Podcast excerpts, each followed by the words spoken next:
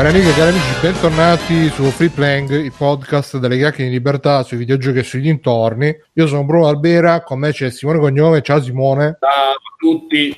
Ciao, ciao Simone. E il maestro Mirko. Mirko, ciao Mirko. Ciao ragazzi, ciao a tutti. Ciao, ciao Mirko. Stefanos. Ciao amici, saluti Si da sta mangiando 45 etti di, di guirizia. È buono, Si sentite il rumore, questo è il rumore di liquid. Questa non si trova in Svizzera. Questo è il suono della liquirizia che fa quando Esatto. prendo il mio Questa non si trova in Svizzera e continuo a dirlo. Come non si un po'. trova? No, l'ho comprata a Cagliari questa. Infatti mi sembrava strano, e come ho pensato hai detto questa non si trova in Svizzera. In Svizzera c'è ma è di cioccolato, anche la liquirizia. Eh, esatto, mi prendo quella c'è cioccolato. No, ma le- le- ho provato quella che c'è qua, non è buona, non è roba buona.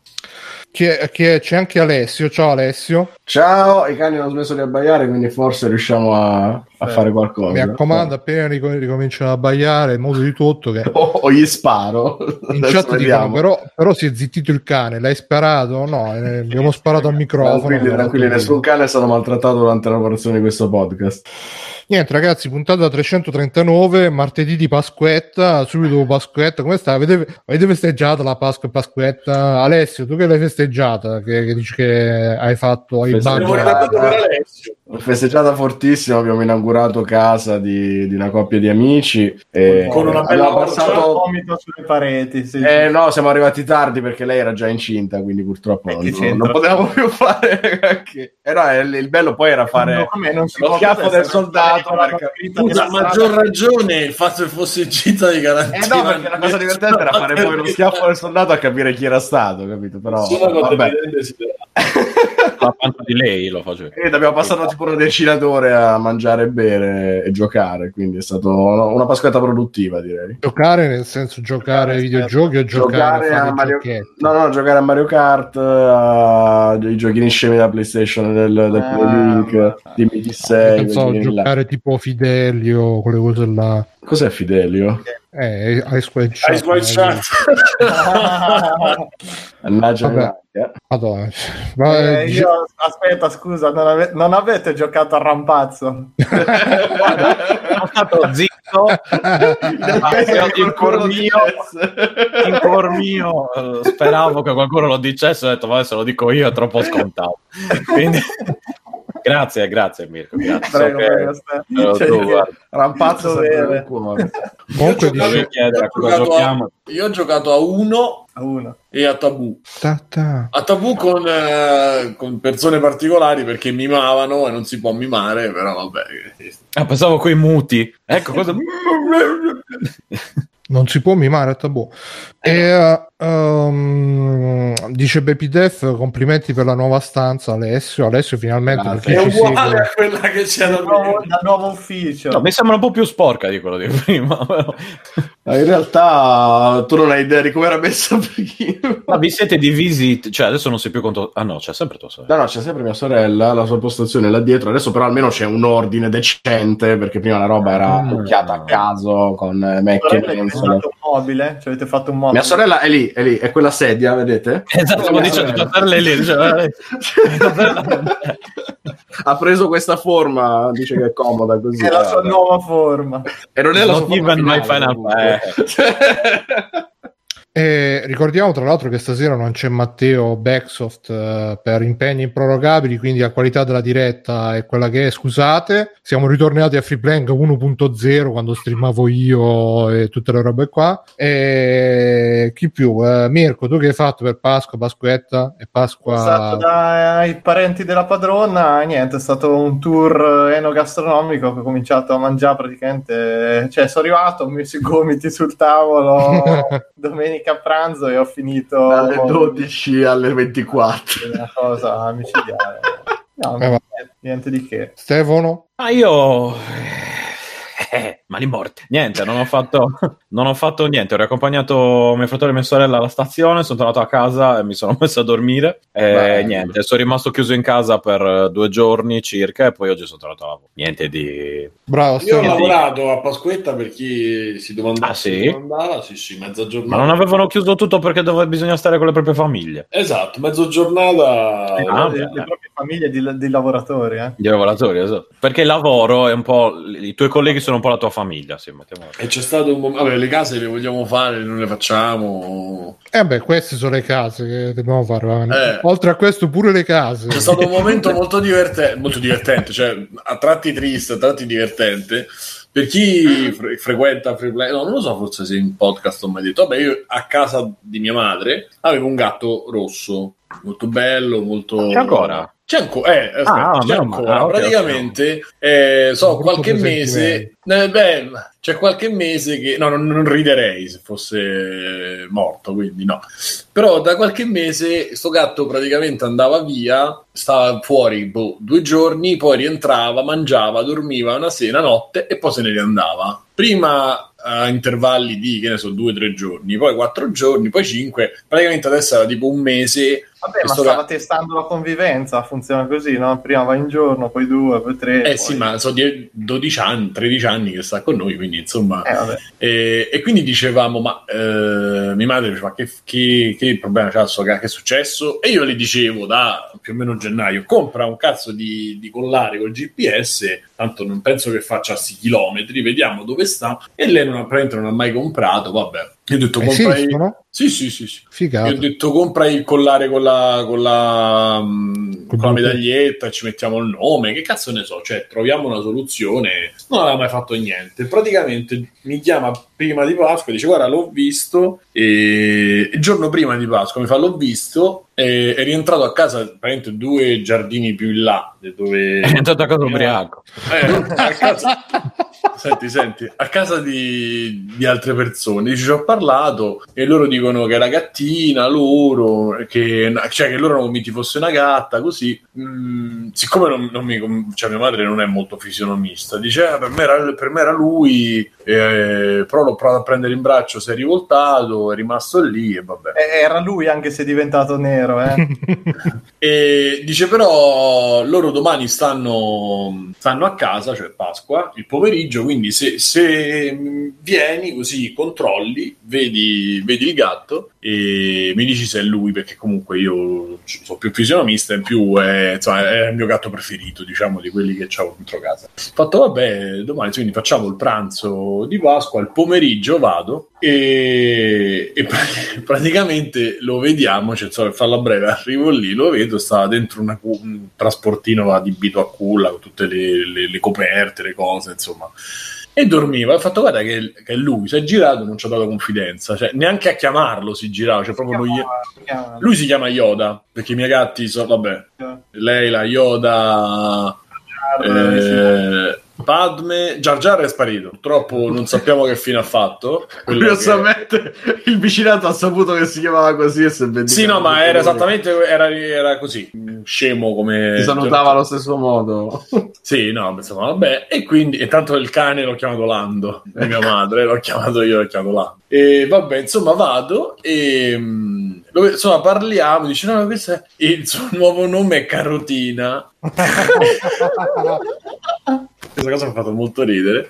Si chiama Carotina, ma la scena è stata surreale perché stavamo in questo giardino. Perché poi, siccome è un testa di cazzo, loro avevano un altro gatto che era stato bullizzato dal mio, però con tutto, pure che era, che era un testa di cazzo e che quindi aveva bullizzato il loro gatto, loro se lo sono tenuti lo stesso. Diceva, vabbè, ma che problema c'è? Li, li proviamo a far vedere insieme e gli hanno dato una roba che si attacca alla corrente che rilascia tipo gli ormoni che dovrebbe calmare eh, i gatti esagitati, che poi è una cazzata, però vabbè. Quindi ehm, praticamente la scena era questa: noi siamo entrati in questo giardinetto e ci stava il gatto mio nel- nella, nella culla che non si, non si è girato con carotina, con gli niente, non si inculava nessuno, ci ha guardato e vabbè, a parte ingrassato perché lo stronzo quando non trovava da mangiare là veniva da noi e mia madre per eh, gli dava da mangiare, quindi mangiava il doppio, per cui si è ingrassato e poi vabbè non la dico in diretta in più c'era un'altra situazione dentro casa della, eh, dei vicini insomma e hanno un figlio problematico ecco diciamo così. Quindi ci stava sto ragazzo problematico che girava per casa e a un certo punto ci siamo girati mentre noi parlavamo e c'era l'altro gatto e stava così ah, cioè con gli occhi spalancati sotto una sedia perché è terrorizzato dal mio praticamente non è più padrone a casa sua sto gatto perché arriva l'altro il mio che lo, lo bullizza praticamente Eh, sì, no, guarda, scena imbarazzante, quindi lacrime. Poi ho fatto scusa, mamma, invece che ce l'hai lì a due giardini di, di distanza, puoi andarla a vedere. A... E gli hai detto, ma ormai Carotina ha una nuova famiglia. Esatto, sì, cioè, gli ho detto, guarda, che a parte i gatti sono così. Lui è felice così, chi siamo noi figli di essere felice? Eh, più o meno è andata così e lei invece non ci vuole, non ci vuole stare perché, ma lei ci è rimasta ma anche perché il fatto è che lei ha preso sto cane che piano piano ha, si è ambientato a casa quindi cioè, se prima era pure lui terrorizzato da sto gatto adesso è meno terrorizzato essendo comunque più piccolo perché è un chihuahua quindi insomma è più piccolo del, del gatto mio. Però quello si sarà fatto lo del culo e se n'è andato. E, e quindi appunto lei ci è rimasta male. Io dicevo senti ma se sta bene sta lì cioè, secondo me preso, secondo me gli è preso un ictus qualcosa perché non c'ha proprio l'aria sveglissima però può essere pure comunque un gatto Eh, ma forse è questa, questa droga che gli danno che lo sta instupidendo. ma no ma è una roba che si attacca alla corrente poi È una roba fuori. tipo Get Out, quello ti voleva, ti voleva Eh, io- Sì, ma sono io. tutti gatti eh, esatto mi faccio dei- degli occhietti e, e niente quindi vabbè molto sce- quando ha detto carotina io stavo per sbottare a ridere in questa situazione È proprio come Get. Out, ti hanno cambiato pure il nome, ma sia pure lui? niente quindi carotina eh, tra l'altro un maschio eh, carotina vabbè. E... E lui ha detto no, ma io sono carotone. Ah, esatto. e vabbè basta questo, questo. Ma quindi adesso c'è l'affidamento condiviso che... Ma mia madre, fa- mia madre ci pensa, ah, ma se adesso deve fare qualcosa, dobbiamo pagare pure noi per spese mediche cose. A parte speriamo che non c'è niente da pagare, ma comunque, perché poi i vicini sono, sono stati disponibili, ci hanno detto se ve lo volete riprendere non c'è problema. Giustamente, però Loro, no, noi, no. eh, non c'è maniera di, di far Non avete tornare fatto un la scena. il gatto si è girato e zitto piangeva, gli scendeva la Non lacrima. avete fatto la scena anche la da una parte, poi da dietro, no? No, Ale, la scenetta vieni da me o vieni da me? No, perché lui è rimasto dentro la... cioè non gliene è fregato niente di nessuno. C'era il sole, ha guardato e si è rimesso giù. Cioè proprio non gliene poteva strafregare un cazzo. Per quello secondo me... Ma secondo me è sta droga elettrica che gli danno. Simone. Ma, non gliela- ma- ma lui già stava lì, sono mesi che sta lì. Questa gli hanno- Eh, ma appunto, figurati, sti ormoni ormai l'avranno rincoglionito. Chissà che cazzo di ormoni hanno. Ma il veterinario ha detto che si è messo a ridere quando gli ha detto del... Perché mia madre gli ha Ma sarà pure lui d'accordo, il veterinario. Ah, dici che è tutto- è tipo il medico. tipo È il medico di Get Out. Eh. È tutto... Ragazzi, save carotina. Adesso c'è Carotina con le mani con scritto aiuto.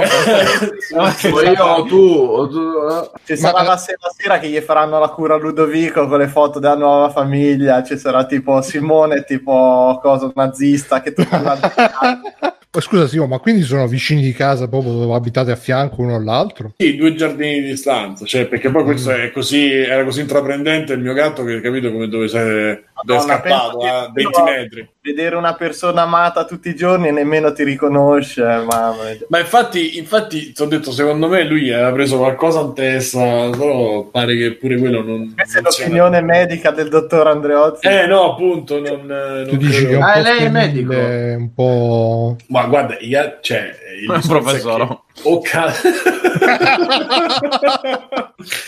o casa era diventata invivibile col fatto del cane, perché comunque si sono scom- nel giro dei due anni, tre anni, io sono andato via. Comunque era il gatto mio e.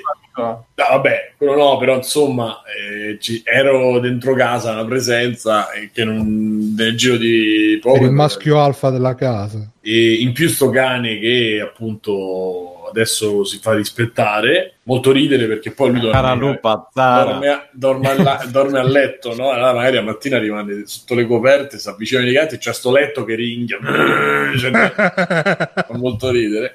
E, e quindi probabilmente si è rotto il cazzo perché non era più al centro dell'attenzione. Però, cioè, stavo leggendo poi che è abbast- abbastanza, cioè può succedere a me, 20 anni, che, 20, sì, eh sì, dal 95 che, che ho gatti dentro casa non mi è mai successo, però eh, dice che può succedere. No, succede, succede. I gatti di una mia amica sono i gatti del vicino che però dieci anni fa hanno deciso che stavano più comodi nel giardino suo, ma tipo la stessa villetta a schiera, una di fianco all'altra, e si trovano bene da lei e non dal vicino. E quindi Eh, confermo basta che succede. E io le dicevo, guarda, basta che sta bene, eh, ma io adesso, perché Vitale ha detto portati dei croccantini quando lo trovi, direi che, lo sp- spacci, che fai?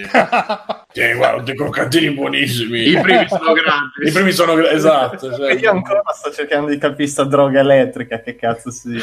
Sono gli ormoni. Pare che siano dei dissuasori che- Cioè, vieni con me, col tuo zietto. Vieni come ti diverti. per No, si sta geccando come Bender. Però vabbè, insomma. Ma ci fai da tutto questo tempo in bagno? Non dirmi che ti stai geccando. Ci lasciamo in faccia. È un po' di erba gatta. E poi c'è stata la conversazione che ho scritto sul, su Telegram con un cliente. Mi pare che fosse proprio ieri, l'ho scritta o il giorno pre- prima di Pasqua, non ricordo. Che sono arrivati questi due intellettuali, non li chiamiamo i tecnici, questi che arrivano e sanno tutto, no? Ah sì, questo televisore ci metti l'applicazione. È arrivato questo, mi fa, senti, mi serve un televisore, questo televisore è smart, ho fatto, sì, quanta RAM c'ha? 100 Ho detto, giga. guarda- Ho detto, guarda, di RAM c'avrà, forse c'avrà un giga, se va bene. Mi fa, ah, là non ci installi niente. Eh, no, sì. aspetta. Guarda, la RAM è una cosa, poi c'è la memoria. No, no, e quindi non ci puoi, met- ci puoi mettere solo le foto. No, ho detto, la RAM, una- vado a vedere le specifiche, c'aveva 5, guarda, c'ha 512 di RAM e 4 giga di memoria, di cui una parte, tipo quasi due o due, sono presi dal sistema operativo e dalle app preinstallate. Ho detto, quindi puoi installare due... No, non c'entra niente. Ho detto, guarda, la RAM è una cosa, la memoria è un'altra. No, no, la RAM è la memoria e quindi eh, dopo 10 minuti di parlare da solo ho lasciato andare. Ho capito che non si poteva fare. Va bene, va bene. C'è qualcos'altro, Simone? No, no, basta, basta. Ok, Casa Bruno e come Casa Biggio sono stati due giorni di clausura contro il mondo e contro le feste comandate perché la ribellione parte da noi stessi. E... Siamo i veri antifascisti. In che modo hai protestato te quindi? Eh, mi sono chiuso in casa, ho detto vaffanculo, basta feste. Perché, perché, perché bisogna festeggiare? dagli altri giorni, Bruno? È perché ho detto perché devo festeggiare proprio oggi e non tutti gli altri giorni. E quindi, Ge- Gesù va festeggiato tutti i giorni. domani, tipo. eh sì, eh. L'uomo di Comunque, Pasqua si mangia tutte le domeniche, non solo queste. eh, che costa anche di meno. Sì, è vero, adesso ti ritiranno nella schiena ormai. sì.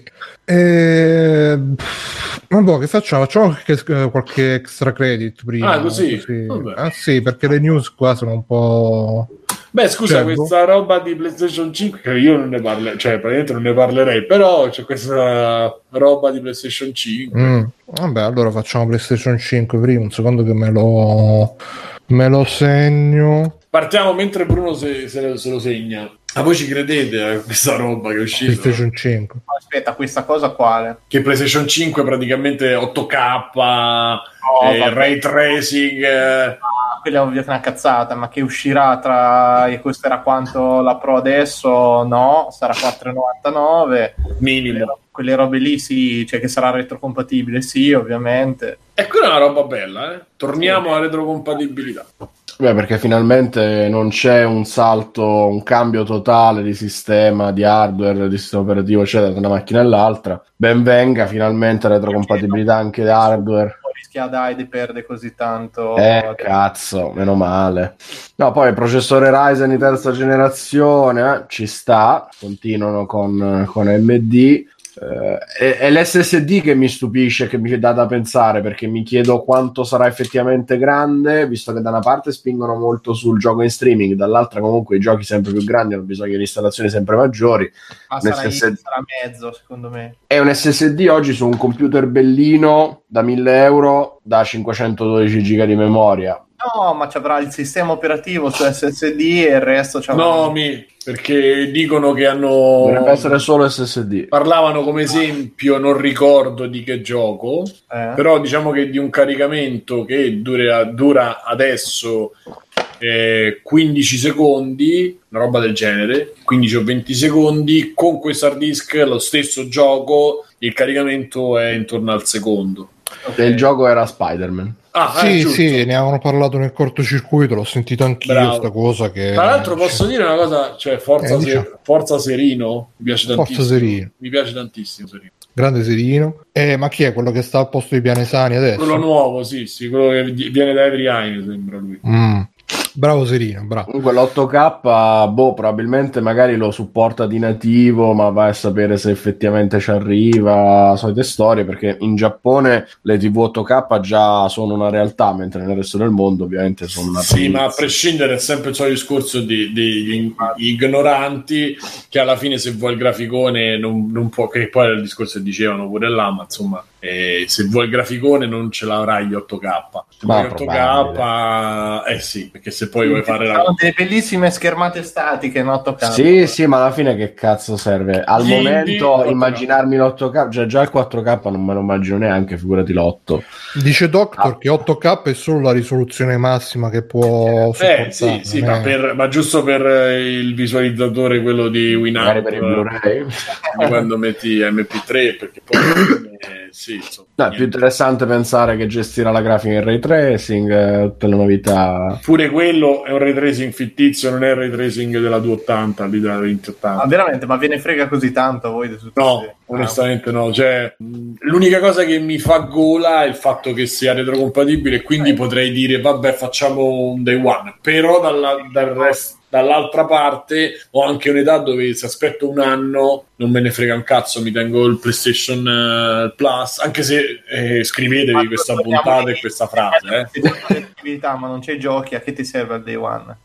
è che Che giochi giochi pare che pare che. Pare che arrivi che cazzo ne so la Stovas 2 su Ah. PlayStation 5 no no pare che per esempio no cioè l'esempio vuole che tu metti, PlayStation, metti la Stovas 2 su PlayStation 5 e te lo giochi con delle cose in più Sì, va bene. con la risoluzione più alta, eccetera. Allora a quel punto diciamo che se il cambio portando la vecchia eh, al solito fanno sti cambi assurdi, magari te la danno a boh, che ne so, 2,99 eh, col- consegnando la vecchia e due giochi, a quel punto dici senti, faccio lo sforzo e, e- e me la piglio. È vero pure che il day one, considerando che sicuro ci sarà una revisione nel giro di, un anno, di due anni, a quel punto dici senti, ma per quello che giochi e per quanto giochi va benissimo, va benissimo questa. A meno che non esce il gioco dei giochi, però e, e tor- e il discorso che volevo fare io poi aggiunto era questo. Le- il motivo per cui io compravo, comprai PlayStation 4, a parte il fatto che era diffuso tra di noi di più, era eh, Naughty Dog, eh, Quantic Dream, e Quantic Dream non c'è più, è rimasta Naughty Dog e, e che ne so, Bloodborne neanche era stato annunciato quando usciva PlayStation 4, però insomma mi sembrava dopo la 3 che io presi in ritardo eh, avevo preferito la, la 4 per, per- per- per i giochi fondamentalmente perché le esclusive di Microsoft a me non interessano ma comunque è tutto l'ecosistema. Adesso la 5 non c'ho più questi motivi se non considerando la retrocompatibilità e speriamo anche sul digitale tutto quello che ho in questi 4 anni preso tra plus, eh, roba digitale, eccetera. A quel punto la continuità per me può essere importante, ma Sì, sì, pro- probabilmente la, la libreria che hai già, sia digitale sia fisica, farà, giocherà la sua parte a livello molto importante nella scelta di continuare ad avere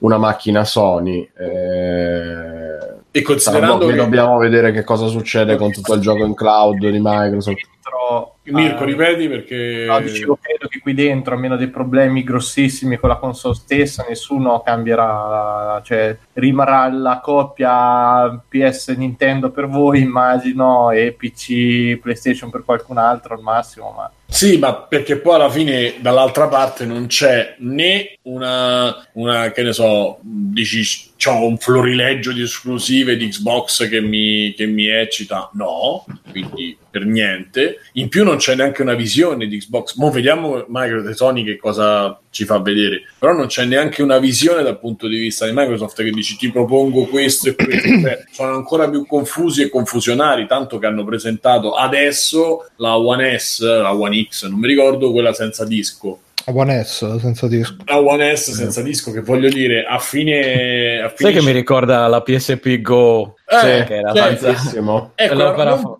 cioè, che, per- che probabilmente la PSP Go sarebbe qualcosa di buono tra 5 anni.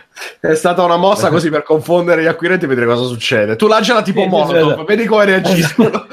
Cioè, appunto, secondo me tra, tra 5 anni le cose senza disco vanno, vanno anche bene, tutto sommato. Ma farla adesso, 5 anni Ma- anche di più. Eh, Ma quella nuova tu me la devi fare senza disco, quella vecchia Eh, fai senza esatto. disco, o mi togli tanto il prezzo, cioè mi abbassi di molto il Eh, prezzo, esatto. cosa che non è successa, E quello è il oppure problema. Nell'ottica di abbassare molto il prezzo, sono, sono perfettamente d'accordo a fare una console che sia proprio cioè, il, minimo che ti serve per giocare al massimo, mettiamola così. Effettivamente Eh. era gonfiatissimo il prezzo per quello che avrebbero potuto essere un ottimo cavallo di Troia economico per Eh. far entrare Microsoft in casa. Boh.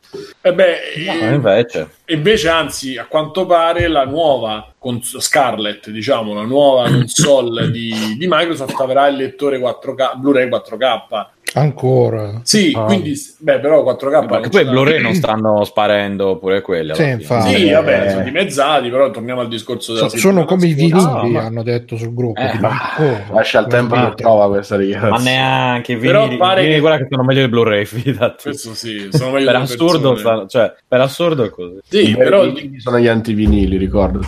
Il discorso alla fine è che tu il lettore me lo stai rimettendo sulla nuova, quindi fac- faremo fondamentalmente un'altra generazione con il fisico, che tutto sommato mi va bene, eh, però ripeto, cioè, non mi stai dando niente, quantomeno, ripeto, dall'altra parte, pure che... Simone, ma invece sta cosa del prezzo di 500 euro, come la vediamo? Sulla PlayStation 5 è il solito discorso, torniamo... Prezzo ipotetico comunque. Ma sì, ipotetico, torniamo al discorso pre-PlayStation 4, perché alla fine PlayStation 4 si, si mangiò al mercato con quel prezzo, perché fu molto aggressiva. E adesso torniamo alla- alla- al momento... 50, dai. Eh? Più di 4,50 io non credo, 4,99 proprio al massimo. Sì, rifare rispetto a tipo 3,99 di PlayStation 4 al lancio... 3,99. Quanto costava la PlayStation 3 all'anno? 3,99 3, a 4 eh, la PlayStation, PlayStation 3 costava 600 euro Eh. al lancio. Eh, esatto, Quanto io costava al lancio? Aspetta Alessio, di che non si sa. 600 600 euro costava PlayStation 300 3 al lancio. euro? 600 200 euro? La D di di meno Allora, no, quindi eh, ecco, quindi ho- io ho pensato alla stessa cosa, ho detto "Mm, 500, vo- non è che vogliono rifare di nuovo con la- come con la PlayStation 3, ah, tanto abbiamo tutto il mercato, adesso facciamo che cacchio di prezzi Eh, che vogliamo. erano di, di Prendo- Hubris, la Ma Hubris. probabilmente il discorso sarà Quella prendono semplice, cioè loro, loro Hubris. conteranno di rientrare un po' all'inizio sugli- e faranno leva sugli early adopter e su chi farà il cambio che comunque ti permette di avere una grossa base installata faranno quindi- anche perno sugli early adopter. Cioè lui eh sì, nel senso che alla ma fine tu, eh, tu ti fai il, il giochetto di riportare indietro o la 4 normale o la 4 Pro e ti prendi a 300, quindi a un prezzo più umano quell'altra, mantenendo tutto, cioè i giochi non li devi portare fondamentalmente, che comunque Ma, vengono... allora, io, io ho due motivi. Io la PlayStation 4 non la, non la vendo, non la scambio, nulla, perché uno, Perché no, se fosse retrocompatibile la 5? perché ci sono affezionato come dai. oggetto. Eh, lo sai che sono, sono filosofo. Ma aspetta, ma è sempre lei? È sempre lei. Allora devi Due, dare via. Ho PT installato e quindi non Ed si è può toccare PT. PT come? ed è Non ci ho mai giocato Eh, ma perché- vendila su eBay a qualche idiota a questa No, cazzo. aspetta, se dovessi farlo aspetterei a quando dice "Oh mio Dio, la Fai PlayStation come, 4 fai come me dai". che ho ancora Flappy Bird sul telefono e non la puoi, non lo puoi neanche sfiorare. Devi aggiornare, devi togliere. Esatto, Fa così. Stefano, ma ci hai giocato almeno a PT? No, Sì che ci ho giocato a PT. Ci ho anche giocato. con eh, cancellano. in tempi Stefano. relativamente recenti con Liz. No, no, no, no, Eh, no, scusa, no. Stefano- tienilo, lo devi vendere quando esce Death No, no, Stranding fe- scrivendo fermi, che PT è l'origine di Esatto, Death esatto, Stranding Non vendo Fermi. niente perché era Gonade, Gonade che dice una cosa in chat: affezionarcisi degli oggetti è stupido, capito? Eh, Stefano? lo so, Gonad, ti do ragione. Eh, ti do ragione, ma ogni tanto mi capita con qualche oggetto, non lo faccio per Comunque tutto. dice che esce nel 2020, dicono in chat. Non so se voi avete altre date. Oh, anche secondo me. Mm-mm. novembre 2019, presentazione ti dicono, all'experience. eh, dai, che ti dicono, eh, ma forse c'è questo. E poi vai a chiedere a quelli che sviluppano i videogiochi eh, e ti dicono, ma avete qualcosa? No, no, non c'ho niente, non so niente. Perché sai chiaramente che hanno dev kit e tutti gli altri cazzi, eh, non ti, però non ti possono dire niente e così via. Cioè, così ogni console ormai. Quindi non ci faccio più caso. Aspetto when it's done.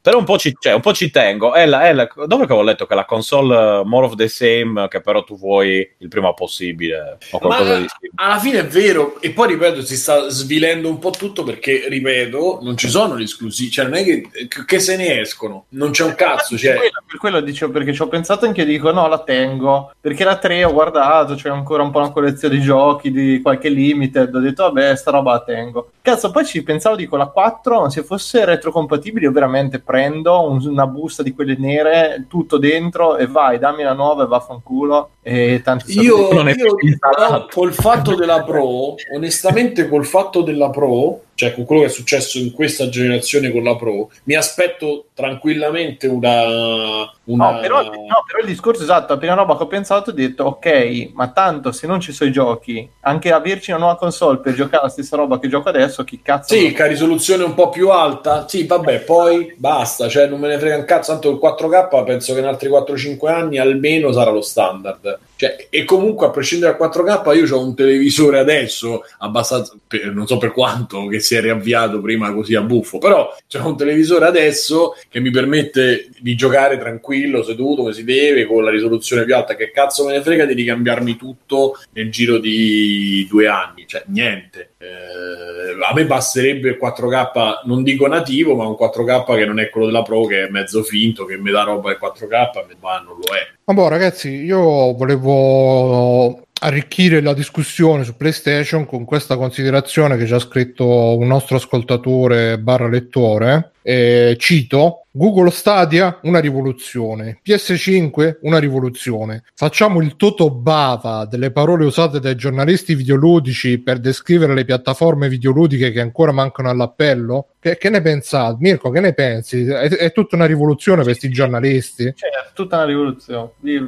viva la, rivol- la rivoluzione. Viva la rivoluzione. Biggio, tu che ne pensi? Questi giornalisti sono un po' troppo entusiasti? Eh, Biggio? Eh? Eh, che, che io sono ragazzi, che io vuoi di. Eh, boh, è così per ogni console, è per ogni gioco uscito. È una Ormai- rivoluzione. Sì, è sempre tutto rivoluzionario, che cambia questo, cambia quello. E non è che ti posso scrivere sempre, eh, vabbè, ma questa roba qui, boh, mi sembra la sta roba, chi se ne frega. Vivono di quello. Mi sembra anche sensato che cerchino di spingere qualcosa che li rappresenti, cioè, non che li rappresenti, che gli dia da mangiare. Eh, nel senso, al di là della piaggeria, poi sul fatto che siano realmente eh, bavosi e pieni di hype ed emozionati in attesa sulla console, non ci credo neanche se me lo fanno vedere in un filmato autenticato da... Io ce l'ho un po' di bava però per, eh, per Sì, guarda, proprio come della- eh sì, guarda, come mi per la sta colando proprio in questo momento. Comunque Sì, sì, dicono sì. sotto nei commenti hanno scritto anche Uia è una- era una rivoluzione. E ricordiamo Ma anche, ma- anche tra di noi c'era chi dice: Ah no, io me la compro per gli emulatori. C'è chi se l'è comprata. Chi cazzo l'ha, de- chi l'ha comprata quella merda? Esatto, diglielo Mirko, a quei cretini.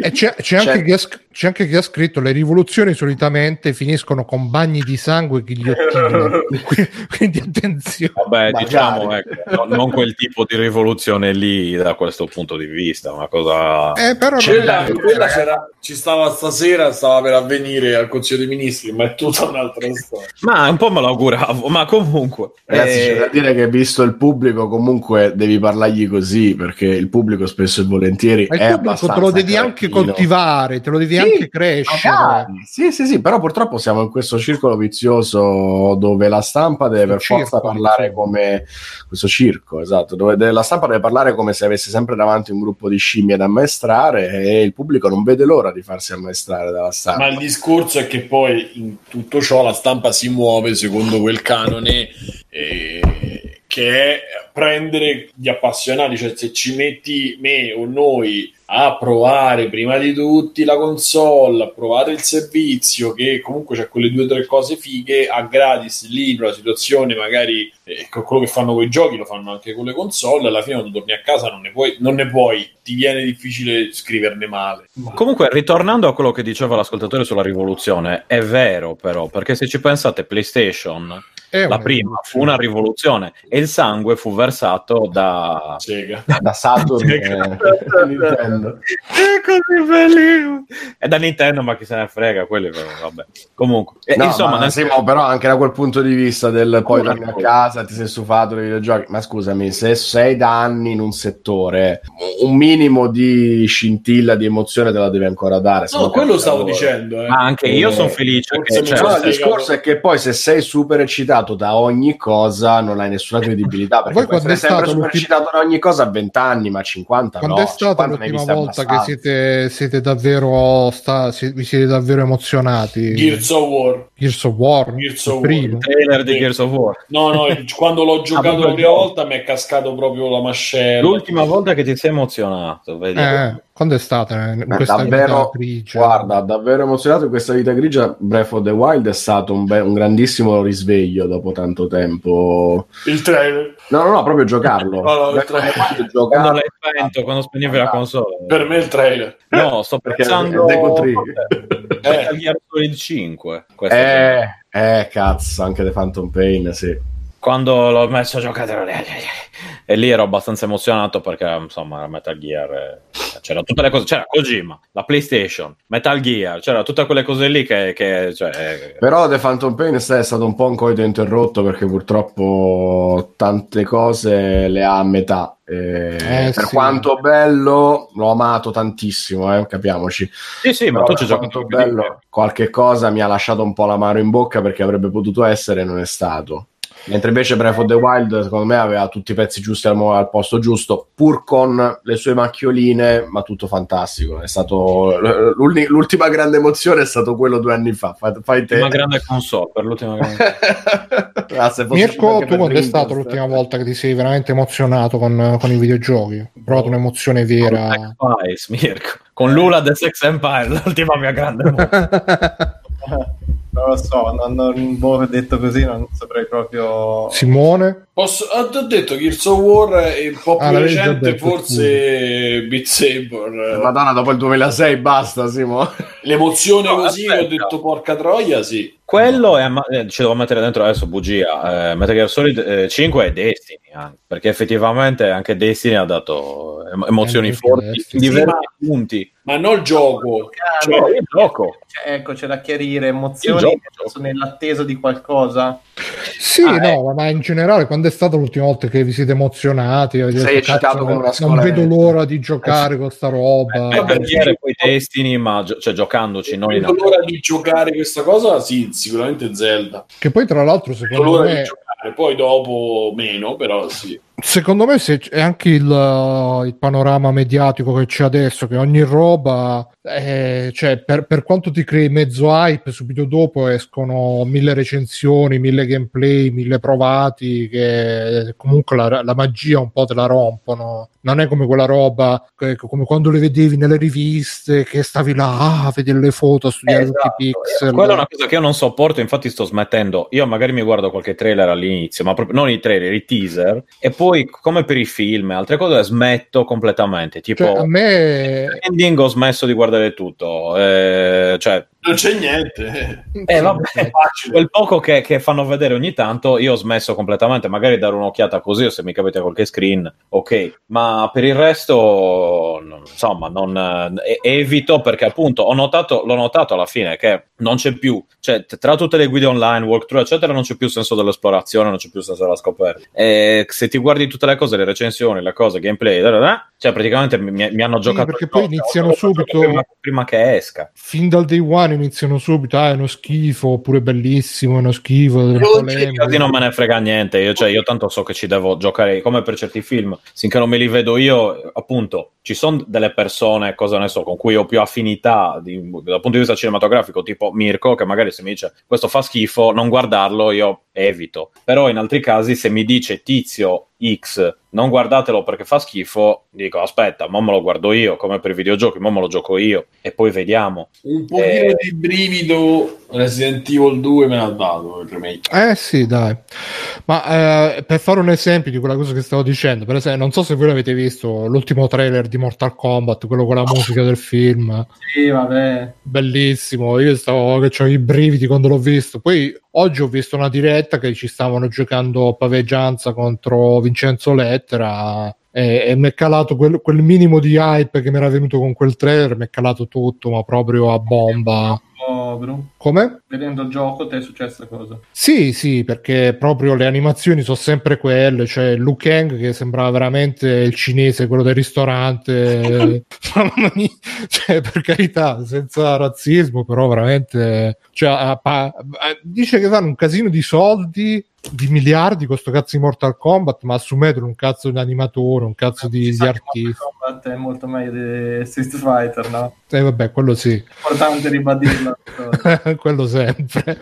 Eh, dice Doctor, vero con Resident Evil 2 Remake che sto appunto rigiocando la terza volta a massima difficoltà. Eh, ma io pure Resident Evil 2 Remake eh, l'ho giocato la prima volta, grandi brividi, però poi una volta finito non, eh, cioè ho detto basta, mi basta così, tutti i Eh, vari... E quello forse è l'unico caso in cui, eh, una- lo dico poi senza averci giocato, però immagino che tutti vi aspettavate un remake standard a grafica un po' meglio, in realtà questi hanno fatto un lavorone in più. Sì, Per hanno cui- fatto un bel gioco. Eh, ci sta che ti rimane un pochino impresso come roba perché è un'esperienza addirittura di più, cioè le aspettative sono più di quelle che ti hai rifatto, mentre Ma poi hanno fatto, sai, Via, hanno fatto un, fondamentalmente hanno fatto un gioco vecchio Mm. e con gli impianti nuovi, diciamo, con gli asset Eh, nuovi, capito, che è una roba, sì, una roba, cioè a me, da noi che ne- magari ne parliamo un po' di più e facciamo il podcast, ascoltiamo podcast, eccetera, ti dà proprio eh, quella sensazione che si può fare una roba vecchio stile Mm-mm. rispolverandola un po', nel senso che non, non le vedi più robe così single player, cioè a me un giocone così anche non, non super raffinato perché poi non lo è in tutto super raffinato, però c'ha, c'ha tantissimo da dire, eh, quella roba non c'è più adesso, cioè oggi non c'è. Forse God of War che non ho giocato, però per il resto cioè, se, se paragoni il single player di quello a, a Spider-Man, cioè non, non vale un'unghia di, di Resident Evil di Spider-Man. No, no, ma appunto perché normalmente siamo abituati a ridimensionare le nostre aspettative sempre Anche sul basso. E poi è stata pure, secondo me, a livello di marketing, è stato paraculo perché hanno fatto quel trailer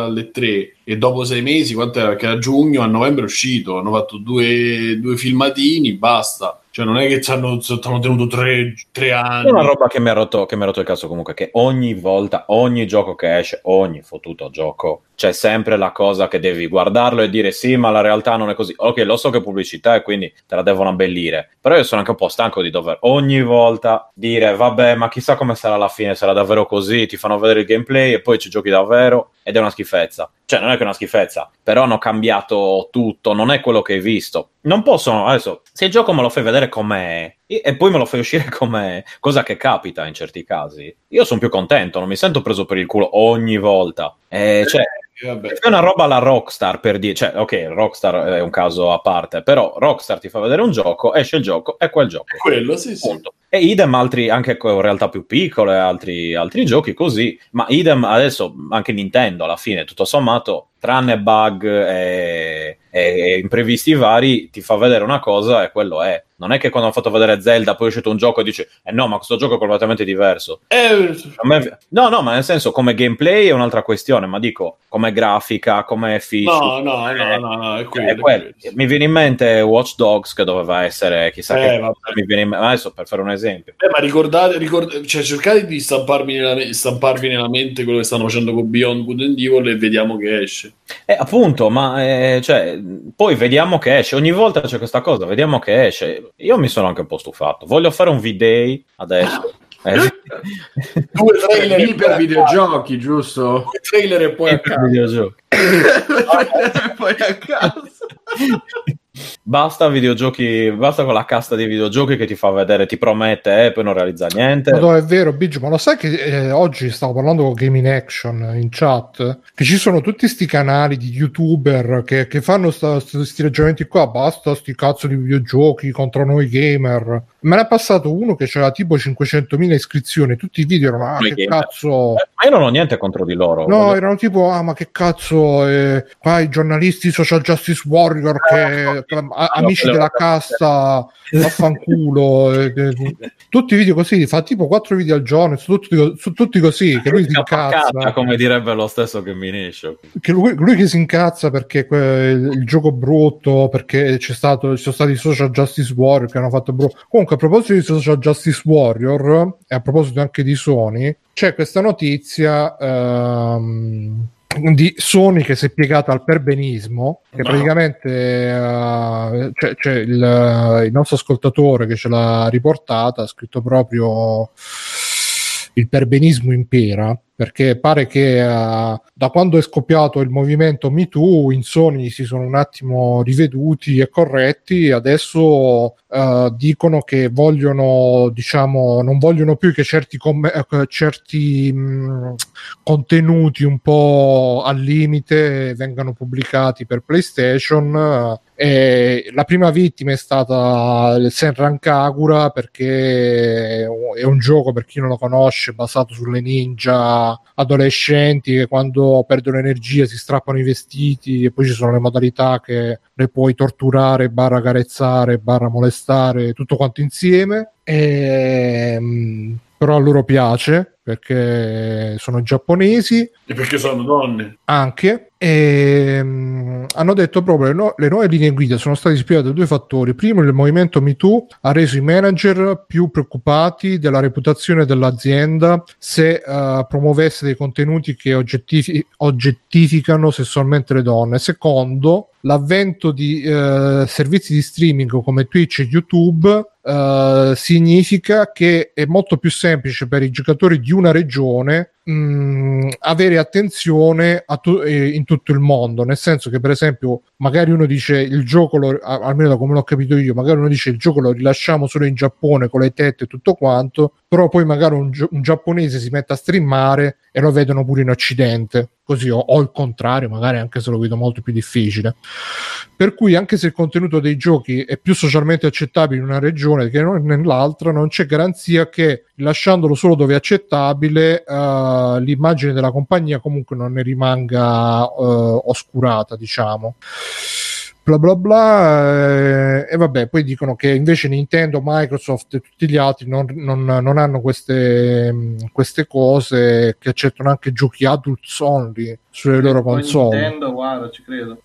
ma guarda Nintendo alla fine cioè specialmente con i giochi indie se- se- a, meno che non, esatto. Sta... a meno che non hanno fatto censure però rispe- certi giochi indie mo non me ne viene in mente nessuno come esempio però se, se non hanno fatto censure Anche su Mortal Kombat. È vero è vero.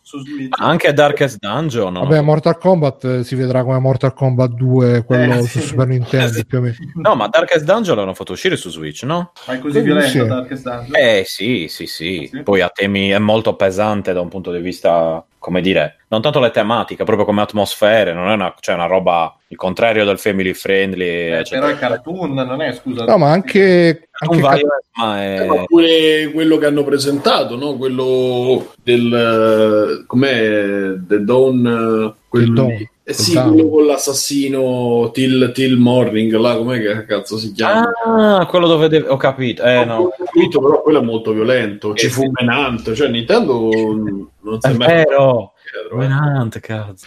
Beh, comunque, Beh, ma per esempio, è stata più accettata, mentre invece i contenuti sessuali. eh no, ma per esempio c'è eh, Katana Zero, che è quell'indie che è uscito adesso, che ho preso al day one, me lo so giocato, rigiocato e rifinito. C'ha anche delle scene proprio di droga, di sesso esplicito no, però all- allu- allusioni sessuali anche forti ci sono. E se è Ah. uscito uguale su, su Switch, Ah, eh, scusate, lo stesso Milan Noir, eh? C'è una Anche scena. Emilia Noir, sì. C'è quella scena lì che è abbastanza forte a proposito di violenza.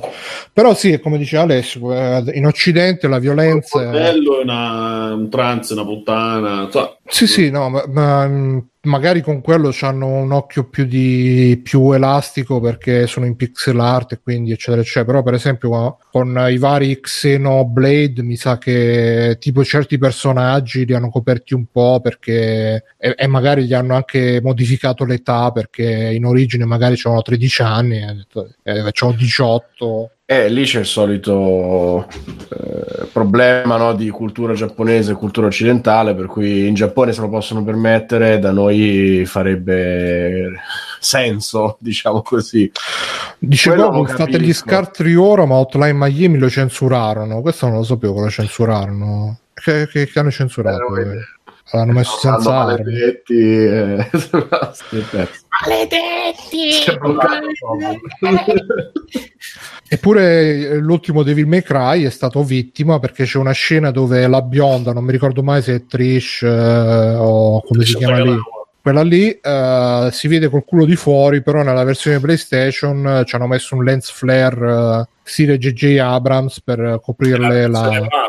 Ma n- mi pare di sì, boh, non lo- poi non ho capito se dopo l'hanno tolto con una patch sta roba. Comunque mi sembra che sia una roba abbastanza, cioè che ancora non hanno le idee chiare neanche i loro di Sony, cioè non è che hanno rilasciato delle, delle linee guida o altro, semplicemente così di punto in bianco. Mi sembra quasi una roba tipo che un manager un giorno si è svegliato e ha detto no, da oggi in poi Sony Che non deve è essere- del tutto irrealistico eh, come, come quadro, perché può anche darsi che in un'azienda così grande ci sia quello che a un certo punto può farlo e se ne esce con sta cosa, e poi dopo l'azienda non è che può fare retromarcia così palesemente. Poi su un tema così delicato per questo momento, magari adesso terranno, che ne so, due o tre anni l'argomento più sotto stretta osservazione per vedere gli sviluppi, per vedere nel resto del mondo, nelle altre cose, anche nel cinema, eccetera, che cosa succede. E nel dubbio tengono un po' calmierato l'ambiente videoludico.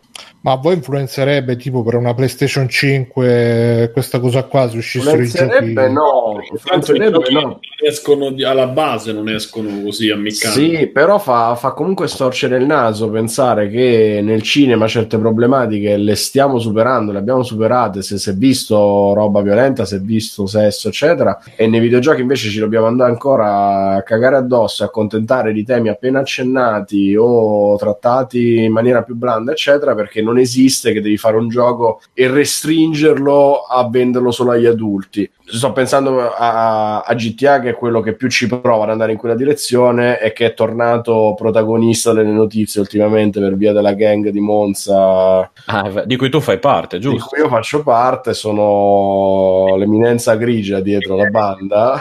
La baby e che praticamente si sarebbe resa colpevole di rapine, addirittura si parlava di un tentato omicidio e non ho capito bene se l'hanno detto loro, gli hanno detto, gli hanno fatto dire dagli avvocati, vai a sapere, e ci siamo ispirati a GTA. Che è una stronzata incredibile perché non esistevano furti prima di GTA, non esisteva non c'erano omicidi, non la c'erano Bibbia non inizia con un fratricidio, assolutamente no, mai sentito una cosa del genere. Ma che Bibbia inizia con fratrici? Guarda che la Bibbia mia inizia in principio c'è il cielo e la terra. Eh, eh, però poco dopo, guarda che la seconda pagina. Ma che seconda pa? Ma che, che Bibbia hai letto adesso? Vabbè, Roma è costruita su un fratricidio, eh. E Caino e Abele pure non si Caini e Abele hanno costruito Roma. Ma che, che- No. No, Roma è costruita su un fratricidio. Eh, Roma è costruito su Caino e Abele. eh beh, sì. Che, che tra l'altro Caino doveva partorire con dolore anche. Esatto, esatto. E, e trasferirsi a rompere le balle ai popoli del nord. Ma a parte questo, mm, cioè, se noi dobbiamo ancora farci la preoccupazione che non puoi fare un gioco per adulti o con contenuti per adulti, perché poi viene venduto anche ai bambini, siamo a cavallo, perché se ragionava così anche il cinema non andavamo da nessuna parte. Ma il target del cinema non sono dai 13 ai 25, cioè non ci sono i target. Eh, È cambiato i film nel per- tempo il cinema. Ma è, è- è Ma molto, ragazzi, è molto meno passivo il cinema. Aspetta, Mirko, Di cosa vi stupite? Eh? Mirko no, ripeti non che non si è capito. Danno la droga elettrica ai gatti, anzi i gatti Anche questo è vero, però il problema appunto è eh, gli stati non hanno ancora fatto nulla in materia di... Oddio, anche là, io mi ricordo che quando uscì la passione di, di Mel Gibson, la passione di Cristo fatto da Mel Gibson, ci fu tantissima polemica quando doveva uscire al cinema perché questo film era super violento, non potevano entrarci i minori, eccetera. E poi ero piccolo, ma mi ricordo che sta cosa l'andai a cercare apposta, appena uscito il DVD al supermercato, lo giro, guardo dietro, visto censura film per tutti. Mm, A posto, perfetto. Eh. Perché poi il problema è questo: che quando deve arrivare in vendita non gliene frega più un cazzo a nessuno. In vendita lo devi vendere, lo devi vendere fortissimo e quindi non è più un problema. Io nel negozio di videogiochi ci ho lavorato per anni. Io sono uno dei pochi stronzi che si faceva lo scrupolo di specificare ai genitori: guardate che questo non è un gioco adatto per i bambini. Arrivavano col pischello che non arrivava con la testa al bancone, che ci avrà avuto 6 anni, 8 anni, voglio GTA. E io vi facevo chiamare mamma e papà per andargli a spiegare: guarda che contiene questo, questo e quest'altro. Niente. No, no, guarda Alessio, non sei l'unico perché il mio vicino di casa l'ho visto settimana scorsa e c'ha un figlio di 8 anni, mi sembra, e lo ha convinto ad andare al, al GTA, eh sì, al GTA, al GameStop, a chiedere GTA for Kids. Che, Cos'è GTA for Kids? Abbiamo già il titolo dell'episodio, ragazzi. GTA. For Kids. Io se gli ho riso in faccia. De- degli spintoni, dici stupido, ma stupido. che cazzo è sta roba? Io ho fatto no, no, ma perché lui insiste che c'è è un GTA for Kids in cui rubi le bici ai bambini e non le Ah, ma forse voleva bulli. Cani scale. Ma neanche bulli, ma figura. GTA for Kids. Io mi immagino che il padre va a chiedere GTA for Kids al GameStop e il commesso gli ha detto no ma guarda che non esiste e c'è un solo GTA ed è per eh, gente più adulta gli ha detto eh, c'è, c'è- questo c'è scritto che è per i minori di è vietato ai minori di 18 anni lui gli ha detto però adesso facciamo capirci anche se ne ha 14 insomma ci può Eh. stare però- Vabbè, però è un discorso che c'è un tutto Vabbè, sommato quando, quando diventano adolescenti ci penso pure io, però bambini. For Kids quando sono arrivato a GTA casa for e- Kids è molto bello. Cioè, e tra l'altro il Peggy andrebbe messo per legge perché a me hanno fatto vedere atto di forza tipo a sei anni non ho dormito due Madonna, settimane eh, esatto. quindi cioè non Alien 3 a 10 anni, che io cioè, ho ancora gli incubi. eh cioè non, non ero pronto ho visto Nightmare ho visto No, ma Nightmare io sono contento, è una di quelle cose che ho visto da adulto Ci ho e sono visto. contento di averlo fatto, esatto. Sono contento di averlo fatto perché ho pensato, cioè non avrei do- già, già non, non dormivo di, di mio, cioè avessi fatto da bambino non, non starei probabilmente non starei dormendo da Ragazzi, però, però un momento, Però- io, la, la storia delle, delle esperienze personali dell'EMA, io l'ho visto a tre anni, non è successo niente, l'ho visto da, da adulto perché era meglio così, eccetera. Cioè, purtroppo lasciano il tempo che trovano. Io vorrei che ci fosse una regolamentazione uguale per tutti, per cui le case possono fare il cazzo che vogliono a seconda di vendo, non vendo, eccetera, però lo fanno nel loro interesse. E lo Stato si mette lì a fare la sua leggina di merda in modo che poi se c'è una controversia la si sistema a norma di legge perché il PEGI è solo l'autoregolamentazione degli sviluppatori di videogiochi per cui quel 18 più non è no no non è norma di non lo fanno gli sviluppatori Eh, gli sviluppatori, gli editori, scusami. Eh, però quindi non è vincolante in nessun modo e quindi loro hanno la scusa di dire e noi ci abbiamo messo il bollino poi se i negozianti lo vendono sono stronzi loro però sotto sotto glielo dicono eh, vendetelo mi raccomando eh. scusa ma E c'è poi- il monopolio sulle sigarette cioè Eh. Come- partiamo da lì. Cioè, c'è scritto ma muori eh, però te le vendo col monopolio. L'alcol che fa più danni i gratta e vinci le come cazzo si chiamano le slot machine eh, le macchinette sono tutte col monopolio dello Stato. E Ma ci siamo non è- videogiochi cioè, aspetta Simo, il problema non è fanno bene fanno male. Il problema è io sono sto bene sto male. male, che No. grande, cazzo. provo molto disappunto nel sapere che non si può fare il gioco con contenuti per adulti Sony si caga sotto all'idea di mettere i contenuti per adulti perché sa che poi le rompono i No, no, che Sony non le- lo fa perché sì, ma per una Lo questione fa di per una questione immagine. anche di policy, di, di immagine della di soldi di- corporation, è solo una questione di soldi se, se Certo. domani vanno tutti i giochi con, gli- con gli stupri Sony ma sì ma facciamo i giochi con gli stupri. Cioè non, non c'è un, eh, una Però questa cosa nasce da un un'etica non esiste. Ma, Sì, ma sì, non sì, esiste un'etica capisci? Quindi alla fine è soltanto una questione economica che ci fanno passare a noi per una questione etica. Le- l'etica non esiste. L'unico che c'ha, gli unici che hanno etica sono stati Nintendo da sempre perché il loro target è stato che non vuol dire necessariamente sia una cosa buona però ce l'ha avuta praticamente sempre solo Nintendo Ma in realtà Nintendo, ha avuto, Nintendo però nonostante questa immagine scusami Bruno un attimo voglio specificare questa cosa nonostante questa immagine però Nintendo Ah, è stata anche quella che ha messo le fatine ammiccanti in Zelda eh. Eh? Ecco, Eh. Sì, come la mettiamo allora? Certo, però non è, però, eh, Ma No, sì, no, no. senza offesa, ma non è vero perché sono usciti i giochi per via Medward. No, comunque, Wii, ragazzi-. Ragazzi di Sì. Nintendo l'ha spiegata bene questa cosa il uh, Gaming Historian che uh, all'inizio Nintendo se ne fregava il cazzo di, uh, di, di questa Mhm. morale del- nei videogiochi. Eh, quando è venuto fuori La Night cosa Trap, venne eh, fuori- con Sega. Venne fuori per fare lo sgambetto a Sega che Sega stava in America Esatto. stava dando filo da torcere infatti qui è stata una cosa solamente americana perché in Giappone i giochi sono continuati a uscire come uscivano da sempre quando Sega cominciò a fare la campagna pubblicitaria di marketing più aggressiva più rivolta ai ragazzini più grandi quindi che ammiccava un po' di più Nintendo fece lo sgambetto andando in, eh, al governo, non lo so, al Parlamento a dire ah, vedete questi giochi che Sega fa che danneggiano i bambini, non come Nintendo che invece... Allora ritiro tutto, ho detto una cazzata. No, no, ma è, è- è Eh una no, è cosa- giusto, cioè non sono eh, ironico, sono serio. Eh, Cioè, No, l'etica di è- Nintendo è come, è come il fatto di essere Sì, è la stessa di Sony. Sega. Sì, È come sì, l'amore specie- di Nintendo, duro e veloce. Esatto, tosto e veloce. No, ma non è una cazzata, è una cosa che molti è più una cosa è legata una ai cosa soldi. risaputa. Eh, ma no, ripensarci è vero perché io quando ho letto, cioè, su, mi pare che c'è scritto su One, Up- One Up eh, il libro quindi sui videogiochi, eccetera, è, ri- è riportata a dire la verità. Io lo stesso Final Fantasy l'hanno dovuto sistemare, eccetera. Quindi ho detto una stronzata. E... Eh, vabbè. vabbè.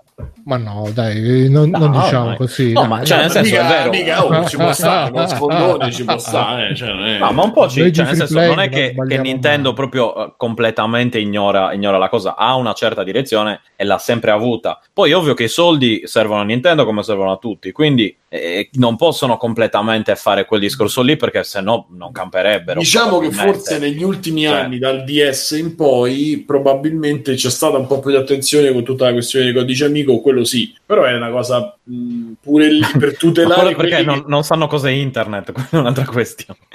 Quindi, che- per tutelare sì, no, nel senso è vero che hanno, eh, pongono molta più attenzione su certe cose rispetto ad altri, il problema è che lo fanno in maniera, è come un genitore iperprotettivo e poi non sei in grado di, di attraversare Sì, la sì, strada da sì, solo, sì, ecco. sì, sì, sì, sì. Eh, quindi alla fine, cioè, se tu vivi nel mondo Nintendo, in mezzo alla strada, tipo Frogger. No, non dico, esatto, non dico a livello di frode, ma una roba dove il genitore ti guarda e tu attraversi la strada da solo. Lì invece è- esatto, ti dice vai, vai pure. Lì invece no, aspetta, devi attraversare con me, no, non lo farlo. Oh mio Dio, non farlo. Dammi il codice amico, se no non puoi attraversare.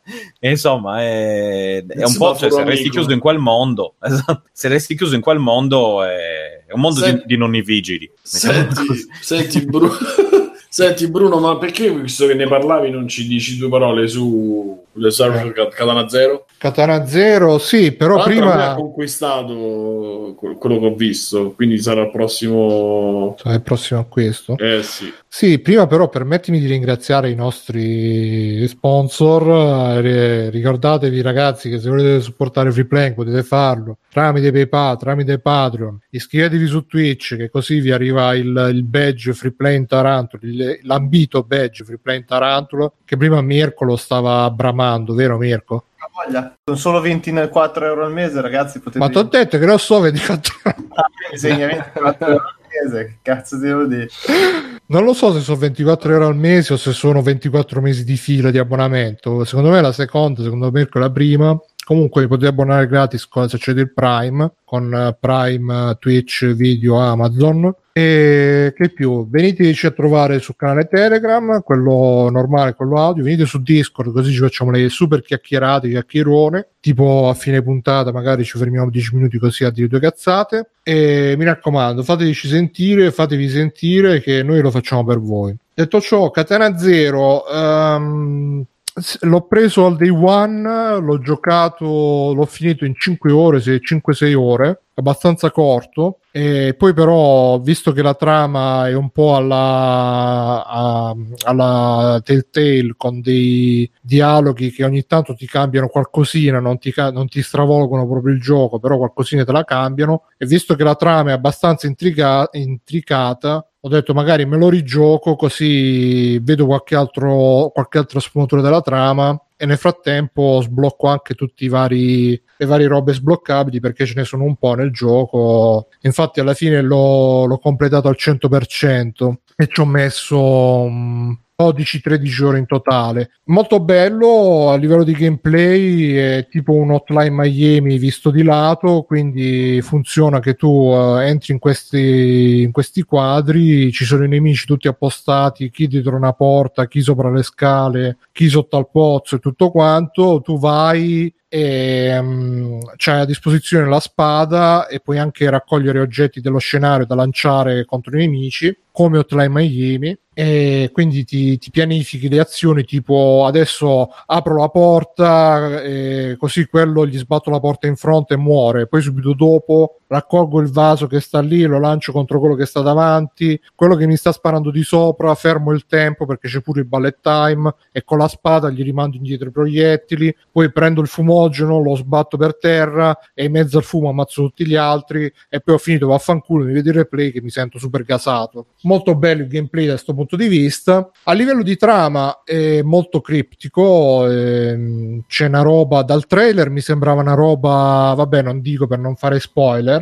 però alla fine è un'altra roba, o forse no, chissà, non lo possiamo sapere perché c'è il difetto che non è tanto che dura poco, perché alla fine un gioco può anche durare poco, però lasciarti soddisfatto, c'è il difetto che si, si tronca un po' a metà, il finale è abbastanza troncato e, mm, e, finisce con un bel to be continued. E in più sono stati promessi dei DLC in arrivo tra qualche mese che dovrebbero approfondire un po' di più la storia ma comunque si vede che è un gioco che insomma eh, hanno rilasciato solo la prima parte adesso e probabilmente poi ce ne saranno una seconda magari una terza chissà e, e quindi ti lascia un po' così questo, questo senso di incompletezza di insoddisfazione però senti scusa una cosa stavo vedendo un video ma eh, oh, No, sì, o meglio...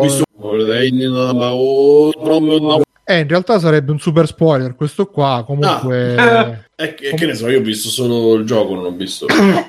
Sì, sì, no, eh, vabbè, dai, questa poi la censuro. Comunque, um, il tempo più che altro si può, si può fermare col bullet time e poi viene spiegato anche nel gioco perché e per come, però appunto lasciamolo un po' che è anche carino scoprirlo nel gioco, insomma, come funziona tutta la roba. E no, dicevo, se, lo, se uno lo, invece lo finisce al 100%, c'è qualcosa di più uh, che non vi dico che cosa, che però dà più un senso di chiusura e a quel punto secondo me ne vale la spesa che comunque costa 15 euro, 15 dollari, 15 euro, quant'è? E quindi non ha neanche questo costo eccessivo. A me all'inizio, dopo la prima run, mi ha lasciato un po' con la mano in bocca, dopo la seconda mi ritengo completamente soddisfatto per quello che costa e per quello che è stato, mi è piaciuto molto, mi ha coinvolto molto e del, del resto se un gioco eh, lo prendi al day one. Prima dicevamo quando è stata l'ultima volta che ti ha emozionato un gioco. Questo mi ha emozionato in certi punti, in altri mi ha rotto i coglioni, però in alcuni mi ha veramente preso tanto. E, um, anche perché ha delle scene veramente un po' come Hotline Miami ha mo- delle scene molto coreografate molto action dove ti senti veramente un uh, super figo quando uh, riesci a, a, superarle quindi dicevo eh, no, non capita quasi mai che un gioco lo prenda al day one lo giochi al day one lo finisca al day one e dopo averlo finito lo riprenda e lo finisca al, uh, al 100% Comunque Forse... l'impostazione così grafica mi ricorda Elevator, là, quello... Elevator Action. Elevator Action. Ma... Pff, mm, No, graficamente. Eh. Graficamente è molto bello, è davvero molto bella. C'è una è pixel una art. Sc- io sto vedendo una scena con delle prigioni. Eh, sì, sì, sì, è, è l'unica Quello... scena che ti potrebbe ricordare. Ah, ok. Ah, okay. Eh, no, graficamente è davvero, davvero, davvero bello. C'è una pixel art, poi la, ci hanno lavorato tipo perché volevo trovarlo chi, era, chi era stato l'autore. Ce ne stanno 5-6 che hanno fatto la pixel art. C'è stato qualcuno che ha fatto gli sfondi, qualcuno che ha fatto le animazioni, eccetera, eccetera. Le animazioni sono veramente fatte bene. E um, a livello sonoro ci sono delle, delle, tracce molto coinvolgenti, altre un po' più mosce, ma in generale pure là ci si tiene molto sostenuti. E come giocabilità ho già detto, come trama figa, però ne riparleremo. E anche come narrazione molto figa perché ci sono tutti, è molto allucinato, molto con uh, flashback uh, e allucinazioni varie. E dice Gogol, se ti è piaciuto ti consiglio Deadbolt, sì, l'ho visto citato anche da altre parti, lo devo recuperare a questo punto, che tra l'altro mi sa che poi ce l'ho pure da qualche bundle, quindi lo recupereremo. Quindi, boh, mh, mm, per quanto mi riguarda, soggettivamente mi è piaciuto molto, sono stato contento di averlo preso, eh, anche se ripeto all'inizio non mi aveva convinto al 100%. Se dovessi consigliarlo a qualcun altro, non ne sarei così sicuro perché comunque, ripeto, cioè, um, c'è la possibilità di rimanere abbastanza delusi per il fatto che è monco, eh, per cui diciamo che come voto gli darei un 7 però se vi piace quel tipo di gioco e se, se non pretendete la, la, roba da 20 ore ci sta benissimo secondo me. Poi se, se come me siete appassionati proprio di quel tipo di gioco là cioè appassionati di quel gioco, tipo di gioco là mi piace comunque già, già, che si danno mazzate mi piace. Poi che si danno mazzate un hotline Miami dove invece di sparare dai mazzate con le spade per me è un po' un anche se alla fine sono mazzate molto semplificate però per me già è una combinazione vincente e quindi poi con una trama che comunque sia per quanto sia monca comunque ti tiene là a, a, cercare di capire che è successo, che cosa non è successo, con una presentazione che comunque non si tira mai indietro quando c'è da, da presentarti le robe in modo diverso, in modo particolare, senza riciclare, senza fare, per me no, no. ok. Sì. Ma, ma, una cosa, è tipo hotline anche nel senso che i livelli devi reimparare a farli fino a che non sì. trovi la combinazione. Okay.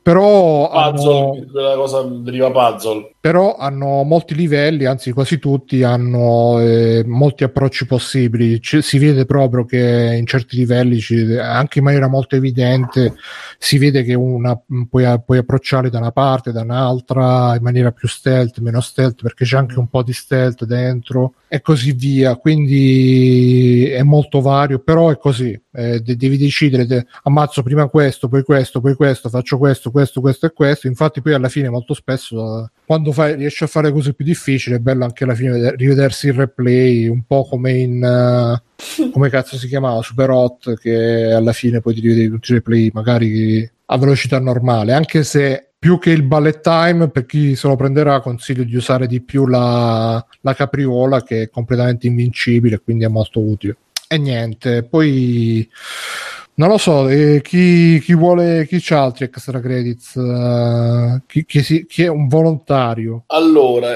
eh, vado io con questa cosa. Eh, faccio 20 secondi, sto andando avanti a Sekiro e riesco a battere le cose, eh, i boss. Sono, sono soddisfatto. E ho fatto, anzi, tra l'altro, sono molto contento perché ho fatto uno dei mid boss che è il toro. Non so, Bruno se l'hai fatto sì, sì, e... sono riuscito a farlo. Guarda. È Toro Loco. Il Toro Loco. Sì, sì, è proprio il okay. sottofondo, cioè Toro Loco. E no, sono soddisfatto perché oggi è uscita la patch, l'hanno nerfato. Quando io sono riuscito a batterlo come l'originale, quindi sono eh, contento. E mi sto. Cioè, YouTube, più che YouTube, sì, diciamo sto guardando su YouTube più che altro per capire eh, meglio, eh, cioè ancora devo entrare nell'ottica, uno che devi ragionare da tank, quindi insomma piano piano ci sto, ci sto entrando, la seconda cosa è che, quindi insomma difendere poco, attaccare molto, la seconda è capire un po' il tempismo perché comunque dalle animazioni è completamente leggibile quando devi parare. E c'è quest'altra meccanica che comunque non avevo cioè non è quest'altra, è la meccanica che però io non avevo intuito totalmente che se gli rompi la postura l'energia mh, mm, è come se non ci fosse, cioè eh, o sì, solo la postura che esatto, se tu, se tu rompi la postura il, il, combattimento dura un decimo di quello che durerebbe normalmente facendo l'attacco e difendendo o schivando. Eh, quindi sono entrato un po' in questo meccanismo, però insomma, poi andrò avanti. Vi dirò comunque veramente bello, bello, bello. Sì, io ci ho giocato ieri su Twitch e c'era con, con, l'assistenza di Dante che già l'ha eh, Dante, eh. E la, e ogni volta mi diceva no questo nemico non lo puoi fare non sei abbastanza forte e allora io mi ci puntavo ancora di più e uno l'ho anche abbastanza sconfitto e c'era, c'era, a un certo punto è arrivato anche con gli ha fatto oh, hai, hai, ammazzato questo nemico al, primo tentativo io è una settimana che ci sto provando. Io ah, ah, ah, ti dà tante soddisfazioni come gioco. Sì sì sì è bello perché poi piano piano padroneggi e quando impari cioè col toro era uguale. Io ho visto questo video dove parava al momento giusto gli, gli rompeva la postura e, per dire e dicevano impossibile. Cioè, ho provato a farlo una volta, cioè una volta, ho provato a farlo subito dopo, ho detto, beh, faccio come fate il video. Ta, niente, mi massacrava. Ta, mi massacrava, insomma, alla fine, uh, dopo un'oretta, perché ci ho messo più o meno un'oretta, eh, ho, l'ho fatto perfetto. Cioè, non ho usato una boccetta, non, uh, è andato proprio liscio, sono stato contento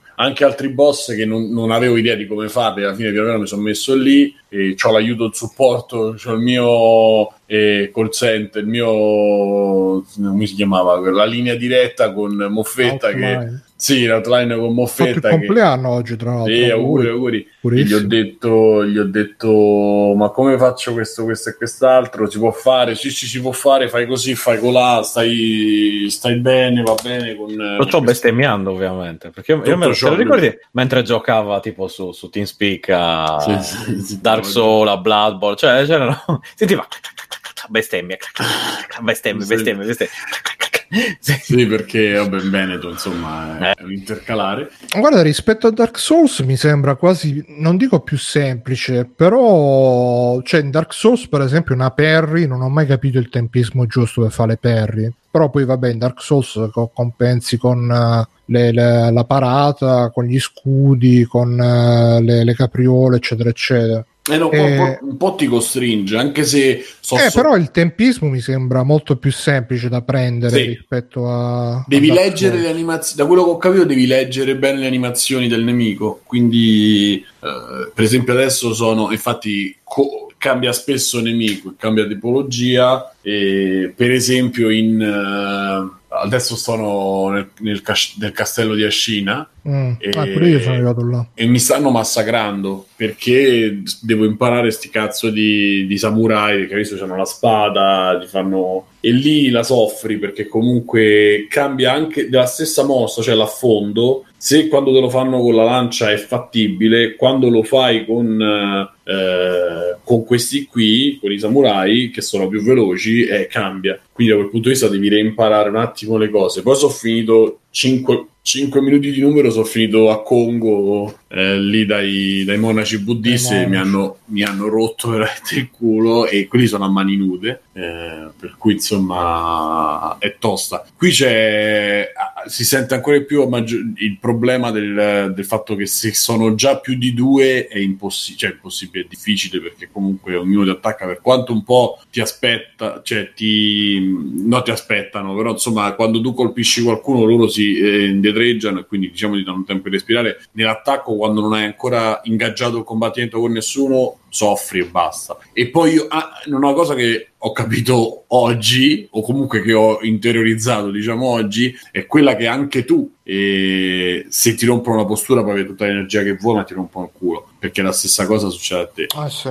E, vabbè, molto bello. Comunque, andando, andando su, su Homecoming, su Netflix hanno messo, in verità hanno visti due, però l'altro magari che è meno interessante, può risultare meno interessante per voi quindi per adesso parlo di questo che è Homecoming il eh, qualcosa vabbè è il, è il, documentario diciamo documentario barra show il docu show su eh, il concerto che ha fatto eh, Beyoncé non mi ricordo se credo l'anno scorso l'estate scorsa credo. Al Coacella e voi ti direte perché mettono e fanno un documentario? eccetera eccetera. La, diciamo la, l'importanza di questo evento è data da, da, un fatto principalmente che lei è la prima donna di colore eh, headliner di un, uh, di un concerto del Coacella fondamentalmente che è un concerto storico che avviene. Tra l'altro c'è andato il nostro ascoltatore ci ha scritto l'altro giorno. E... ma sì infatti che è, che è sto Coacella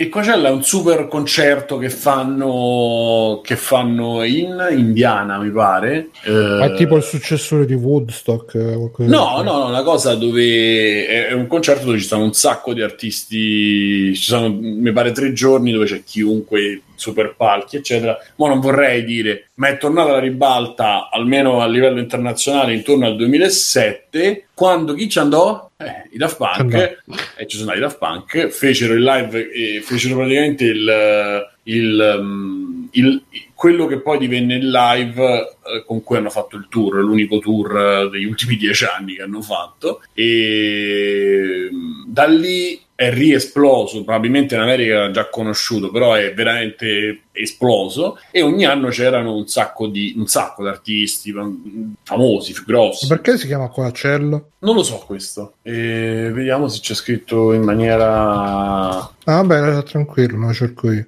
Chiaramente non esce da questa parte. E, e, quindi diciamo l'importanza di questo, di questo concerto era data dal fatto che lei appunto fosse donna, fosse nera e, e fosse headliner del, dello show. E, allora, sono la, la, e lei in più gli ha dato un altro aggiunto del significato, diciamo, sociale, tra virgolette, perché eh, oltretutto per farlo si avvalsa praticamente di eh, non, non una quantità, o non, so, non ho capito se è una selezione di musicisti o semplicemente ha, ha avuto rapporto, cioè ha scelto delle, delle band in giro per l'università perché praticamente lei si avvalsa per come musicisti, a parte tutta la parte elettronica, diciamo, che fa parte de- delle sue basi, ha usato una serie di marching band o una gigante marching band gigantesca, eh, formata tutti studenti e tutti di colore praticamente. Eh, è un palco che ospita quando è pieno al massimo 200 persone sul palco cioè non eh, dietro le quinte. Sul palco ci sono 200 persone divise tra musicisti, coristi e ballerini. Musicisti? Esatto, e tutti vestiti praticamente. Per... Scusa, scusa. vestiti praticamente tutti ehm, che richiamavano il Black Panther, ma no il film, il Black Panther, il movimento, quello che si vede bene in. Um, quello basato sul film quello che si vede bene su Blacksman. No, no, che c'hanno tutti, il, c'hanno tutti i cappelli tipo da militari, eccetera. Quindi ci sono degli elementi che ricordano Black Power e tutto, que- tutto quel movimento, insomma, che del 70. E... Non ho capito. No, no, la musichetta di Beyoncé. Ah, sì, e, e sì, poi diceva, appunto, diceva Mirko, il, in, in, allora, tra una canzone e l'altra, cioè, anzi, tra un pezzo e l'altro, che sono più di una canzone spesso, ci sono degli intervalli dove si vedono le, le prove e dove c'è o lei che parla e quindi cioè, si, si, spiega ancora di più il, il perché. Ma, sono, sono pochissimi, sì, ma io ho guardato più di mezz'ora e non c'era niente. Guarda, su due ore e 17 di show, la parte di documentario credo che siano 20 25 minuti, 20 minuti, 25 minuti, sono tutti pezzetti da 5 minuti. 3.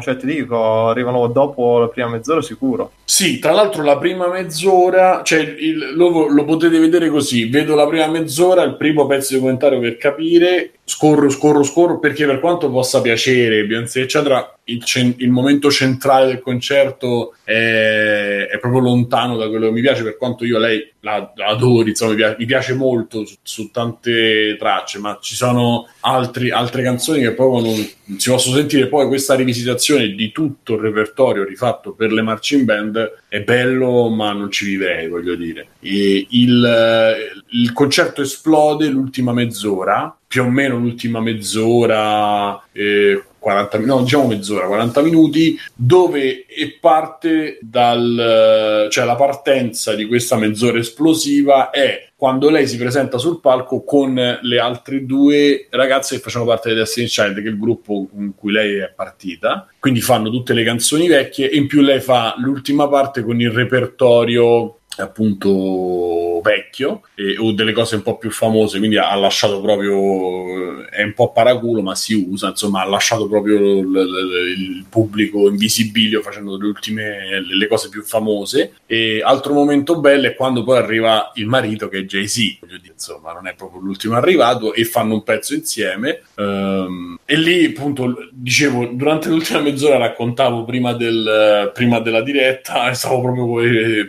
prima di boa con i tacchi, cioè proprio mi è piaciuto, mi è piaciuto tanto perché un po' perché sono legato in Destiny Child me le sentivo da ragazzino quindi comunque uh, mi ha fatto piacere perché mi piacciono molto e poi perché i, i singoli famosi suoi sono, sono interessanti. E anche a livello di performance eh, di ballo è molto bello. Comunque, coreografare tutta sta gente che balla per due ore e passa con i cambiamenti di, di, di vestiti, di costumi, eccetera, è veramente un lavoro enorme. Uh, e poi devo dire la cosa che un po' mi è piaciuta: è che non c'era tanto utilizzo della tecnologia, quindi che ne so, ologrammi, cose, ma era molto eh, da quel punto di vista era molto ridotto di all'osso. Insomma, eh, poco. Pensato per anche la televisione, perché ci sono un sacco di effetti, no? Visto, cioè almeno quello che ho visto io, quando gli cambiano il colore, le giacche, tutte queste robe, queste sono robe che vedi ovviamente sugli schermi, eccetera, non è che li... Ma sai che io penso che siano stati... Quello che ho pensato, perché è, ta- è tagliato e montato talmente bene che sembra che mentre lei canti i, i, i cambiano i, vestiti, i colori dei vestiti, eh, ma credo che siano due serate che loro hanno filmato tutto. No, secondo me guarda su effetti che io ho visto fa anche il concerto Giovanotti e, e sono fighi, cioè effettivamente sono... Dov'è Mirko? Vado via? O sono andato via io? No, si è bloccato lui. Guarda questa faccia. Mirko. Stavo dicendo una cosa importante. Torna Mirko. Di quello che sono Mirko, dei... scusa, sei cascato. Eccomi, eh, stavo dicendo che so dei color correction che fanno in tempo reale, sono molto fighi come effetti. C'era, io l'avevo visti dal vivo a un concerto di Giovanotti dove lui c'era una giacca e sullo schermo lo vedevi ogni volta con effetto, una cosa diversa. Una specie di Assurdo perché era perfetto. Sì, sì, ma infatti è molto bello come roba. Per quello dico, secondo me c'è una preparazione, una roba pazzesca ed è, si vede che è pensato anche proprio per le riprese è un certo tipo di sì sì l'hanno pensato perché poi lei nel, nel coso nel, durante il documentario dice che cioè, c'erano 50 persone che erano i, i team leader cioè quindi 50 persone che guidavano a loro volta un gruppo di persone sotto, quindi per dirvi, lei non ha mangiato niente, è stata super dieta, super allenamento, infatti si vede, c'ha quei pantaloncini, per quanto sia una, cioè abbia una fisicità diciamo... E quei due cosce che ti, si, ti, eh sì, pizza nel mezzo ti uccide proprio. Eh, cioè non so se hai visto, cioè di marmo, cioè è, è una cosa molto mascolina, eh, ti dico. Sì, sì, sì, infatti è molto più. Nei, nelle prove si vede che è un po' più tranquilla e molto più bella, secondo me, anche come lineamenti. Invece, quando poi si trucca, con su, cioè, non è il massimo, cioè, è, una bella donna, però non è vestita truccata così super. Eh, non, fa, non mi piace impazzire come femminilità. Le ballerine ce ne stanno due tre, poi quel costume con la coscia di fuori una parte che c'erano a corpo, cioè che era, eh, era una specie di tutina quindi che, tuta aderente, che però la, la, coscia tipo sinistra era tutta scoperta, mm. cioè quelle ballerine molto meglio di lei, per, per dire. Però ehm, chiaramente vi deve piacere un po' il pop, vi deve piacere quel tipo di fenomeno, eh, ma è...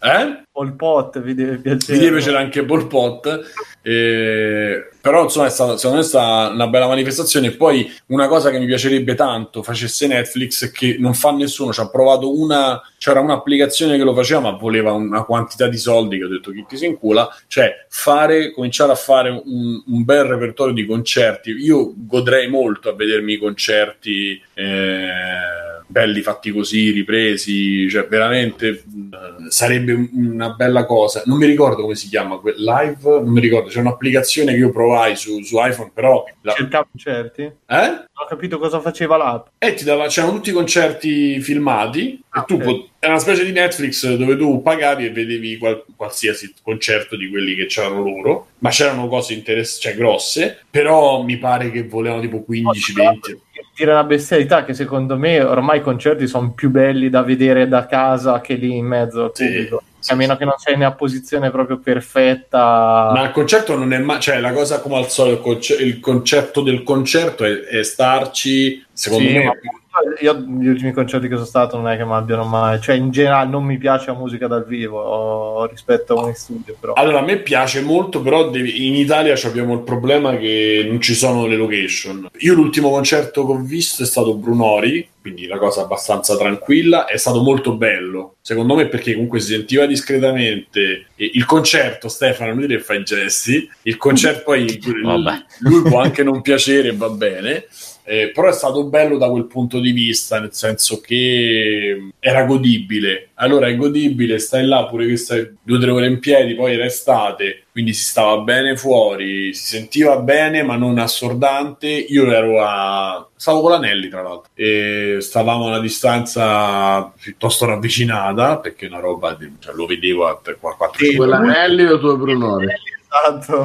Mi stava accanto e ci leccavamo ore- i lobby delle orecchie, però eh, con Brunori la distanza era ridotta e in quel caso la Bulgaria mi piace molto. Quando lo vedi che lo devi vedere dallo schermo a 600 metri, sai, questi super concerti così, mh, mm, un, po', un, un, po', mi dispiace, però io ho sempre vissuti un po' così, cioè i Daft Punk sono stato, vabbè... Eh, 12 ore prima, fermo lì, dovevo stare proprio sotto e vabbè. Eh, altre cose, diciamo ci sono concerti che vedrei ancora, cioè se i Dream Theater venissero, perché so la cura che ci mettono anche solo nel soundcheck, ci andrei. Chiaramente col fatto che non c'è Porto né più il batterista, alla fine mi interessa relativamente, ma ci sono dei gruppi che vedrei comunque dal vivo perché danno quella cosa in più. Esistono gruppi che danno quella cosa in più e secondo me Mirko, i stessi Iron Maiden dal vivo regalano no, molto.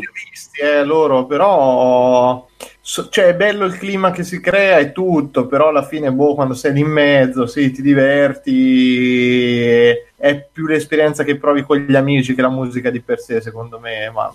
Sì, dip- chi- chiaramente dipende da tutto. Secondo me dipende principalmente da come si sente quello che stai, cioè, com'è il suono. Perché se si sente male, non riesci a capire, magari c'è tanto eco, eccetera, non te lo godi. E comunque, ripeto, visto che non c'è disponibilità né economica né tanto di tempo, di, di, di, e, anche specialmente alcuni che non vengono in Italia o se vengono magari vanno in, devi fare una trasferta, a quel punto averceli in televisione sarebbe ottimo. E non capisco perché nessuno prende quella, forse perché costi, spendi dei diritti, non lo so, non capisco perché nessuno si si metta veramente a fare, non dico un Netflix dei concerti, ma sì, c'è una cosa simile. Non dico neanche che devi cambiare la telecamera che ti guarda, perché alcuni lo fanno e ci si arriverà entro breve. Perché adesso, come adesso, cazzo, io ho visto sta settimana, cioè, dopo quello dei Motley Crue, è uscito un altro dei Twist Sister, è uscito il film di Tom, cioè, c'è un momento in cui c'è attenzione sulla musica pazzesca e anche sta, sta faccenda qui di mischiare un pochino il concerto live con qualche roba, del, con qualche intervista all'artista, robe così, secondo me prenderà sempre, sempre più piede. Sono d'accordo con te, che secondo me sono belli da vedere poi queste cose. Secondo me c'è il problema che, siccome gli artisti guadagnano solo con quello, sarà difficile che. Eh, ma saranno questo, se non sbaglio, era addirittura prodotto da Netflix. Quindi. Sì, però lei ha detto: vabbè, è un concerto unico. Al quale non è che lei è il tour, capito? Il tour farà altre cose. Eh, ma io mi ricordo, scusa, come fa, cioè tutti. Ah, poi è uscito pure quello dei Rolling Stones. Eh, sì eh,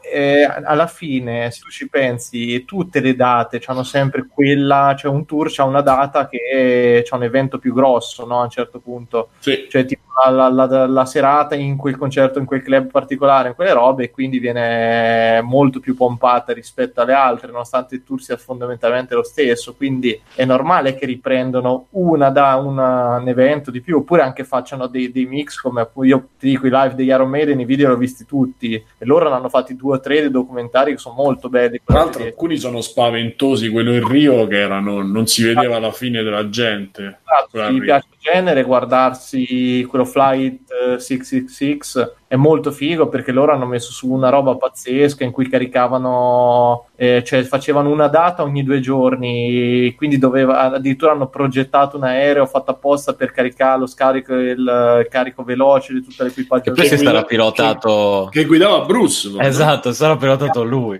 infatti è una roba pazzesca. cioè, oppure anche Rocky Rio, dove c'è il mitico padre Iron Maiden, che è un prete messicano o brasiliano, non mi ricordo, che c'ha tipo Eddie sulla croce, che vedi se si muove, si muove sembra che si stia muovendo. Eh, ma dice che, dice che, loro hanno dei testi molto... Pro- cioè io poi non ho approfondito tutto, ma dice che c'ha dei testi, c'hanno tra le poche band che hanno dei testi molto molto interessanti e anche molto profondi. Ma, vabbè, io adesso sono troppo di parte, però comunque lì Dickinson tre lauree ce le ha, quindi qualcosa avrà imparato. Ma guarda, a me poi, però sai, io prendo per il culo culo perché fanno lo stesso riff da vent'anni, però a me piace. Cioè, nel senso, comunque è una roba che eh, stavo risentendo The Trooper, stavo risentendo. Cioè, per me, Hallowed Be, Hallowed Be the Name by the Name lì eh, c'è uno dei pezzi più belli della storia proprio. Cioè, Eh, infatti anche Punk D dice Rocky in Rio è bello, cioè secondo me sono Iron Gun il, do- il documentario sui turnisti di chi? Turnisti in generale? Cioè, se, se facessero più di queste cose, io ne godrei tantissimo. Perché ecco, una sera stai a casa, ti spari o con la cuffia o con l'impianto. Mo, poi dipende dal grado di coinvolgimento. Io quando vedo queste cose, mi- in generale mi, mi piacciono sempre. Ma anche di un, arti- cioè, anche di un artista che conosci poco e magari ti piaciucchia. Sì, anch'io, ma io anche che non mi piaciucchia, però me lo guardo per due ore e l'ascolto volentieri, capito? In più se, se c'è anche quella parte, diciamo, un pochino più informativa su quello che è, magari mi faccio piacere anche robe che non ascolterei mai. C'è, infatti, visto cioè così ho butto lì. Su Rai 4 mi sembra ogni tanto la notte da ghiaccio bollente, si dovrebbe chiamare come serie, che pare un porno, però in realtà è una, una serie di documentari su vari gruppi musicali, cantanti, eccetera, e sono fatti benino, cioè tutto sommato roba abbastanza che per me non mi è sempre capitato di vedere roba piuttosto incentrata sugli anni 60-70, però interessante, aveva dato anche il documentario quello su Woodstock. eh, Vabbè. Eh, quello è, è un momento sempre secondo me molto bello e mi dispiace appunto che ne facciano praticamente non dico zero ma molto poche di queste cose. Magari fanno il DVD del tour eccetera. Io ho visto per esempio i Muse che sono matti eh, hanno fatto due anni fa era hanno fatto all'Olimpico un super concerto con i droni che riprendeva cioè una roba veramente enorme cioè quello, quello da vedere è proprio bello. Anche perché loro sono bestie da palcoscenico cioè loro, ah, il disco è sempre la metà di quello che sanno fare io l'ho visti dal vivo sono strepitosi dal vivo loro cioè sono forti forti Eh, questo poi dipende pure da, da chi vedi dalla band dall'artista eh, perché poi sono artisti che dal vivo mai non regalano io quando andai a vedere System of Down avevo tantissima paura perché mi ero ripassato tutti i live prima e eh, salivano ubriachi, salivano in condizioni. Infatti, il cantante e il chitarrista che soffrono di cirrosi, finito il concerto, sono spariti. Io poi sono andato al- all'after show, ho conosciuto il bassista e il batterista che stavano in condizioni normali, ma gli altri due non si muovevano perché non erano in grado. Però live a Milano, perché comunque ho dovuto, preno- cioè, ho dovuto fare eh, la trasferta, andare, comprare i biglietti, eccetera. Ho detto, cazzo, se vado lì e quelli non riescono a fare mezza canzone, un po' mi rode il culo. Invece sono stati perfetti, devo dire. E- Però insomma averceli da vedere così a casa sarebbe molto figo. Vabbè, basta. Fatto. Va bene, eh, Mirko, parlaci tu di ciò che parlaci tu. Parlo dell'ultima rock che ho visto, che ho visto ieri sera Suspiria, questa qui nuova. mm, Di Guadagnino, là?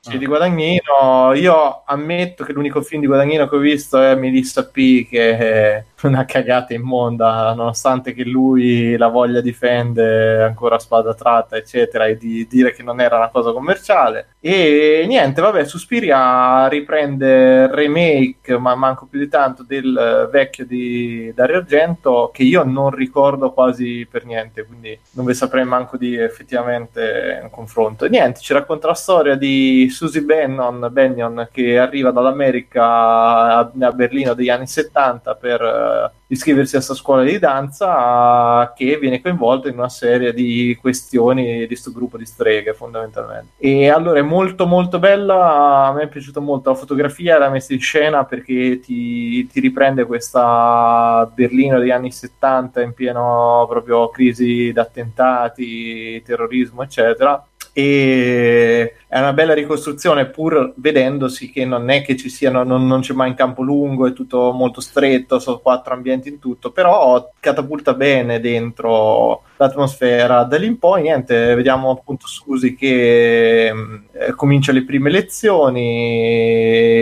eh, fa amicizia con eh, le persone piano piano diventa sempre in pochissimo tempo diventa sempre più importante per la compagnia di danza. E da lì in poi la storia parallela c'è c'è anche quella di uno psicologo che comincia a scoprire, lui è il primo testimone diciamo di tutta la faccenda che viene a scoprire che c'è qualcosa di strano dentro questa scuola di danza. Adesso senza far troppi spoiler perché a me il film non è piaciuto, nonostante dura 2 ore e 20 che devo essere sincero, non mi sono stranamente pesate, non mi sono mai addormentato, che già per me è un miracolo quando guardo un film dopo cena, e... però quello che non riesce secondo me il film è proprio non c'ha, non c'ha tensione. E non è cioè, ok che è un horror, c'ha due o tre scene crude, una di, di, un ridicolo talmente trash che boh, a me proprio non è piaciuta perché ok, ci siamo accorti che dopo due ore non c'era niente di un minimo scioccante, eccetera, se non qualche, qualche scena messa lì proprio per fare un pochino diciamo, tra virgolette, scandalo per prendere questa classificazione del PEGI 18 e c'è, c'è, c'è, coraggio perché in un momento come quello attuale fa vedere che c'è gente nuda, situazioni un pochino anche di un,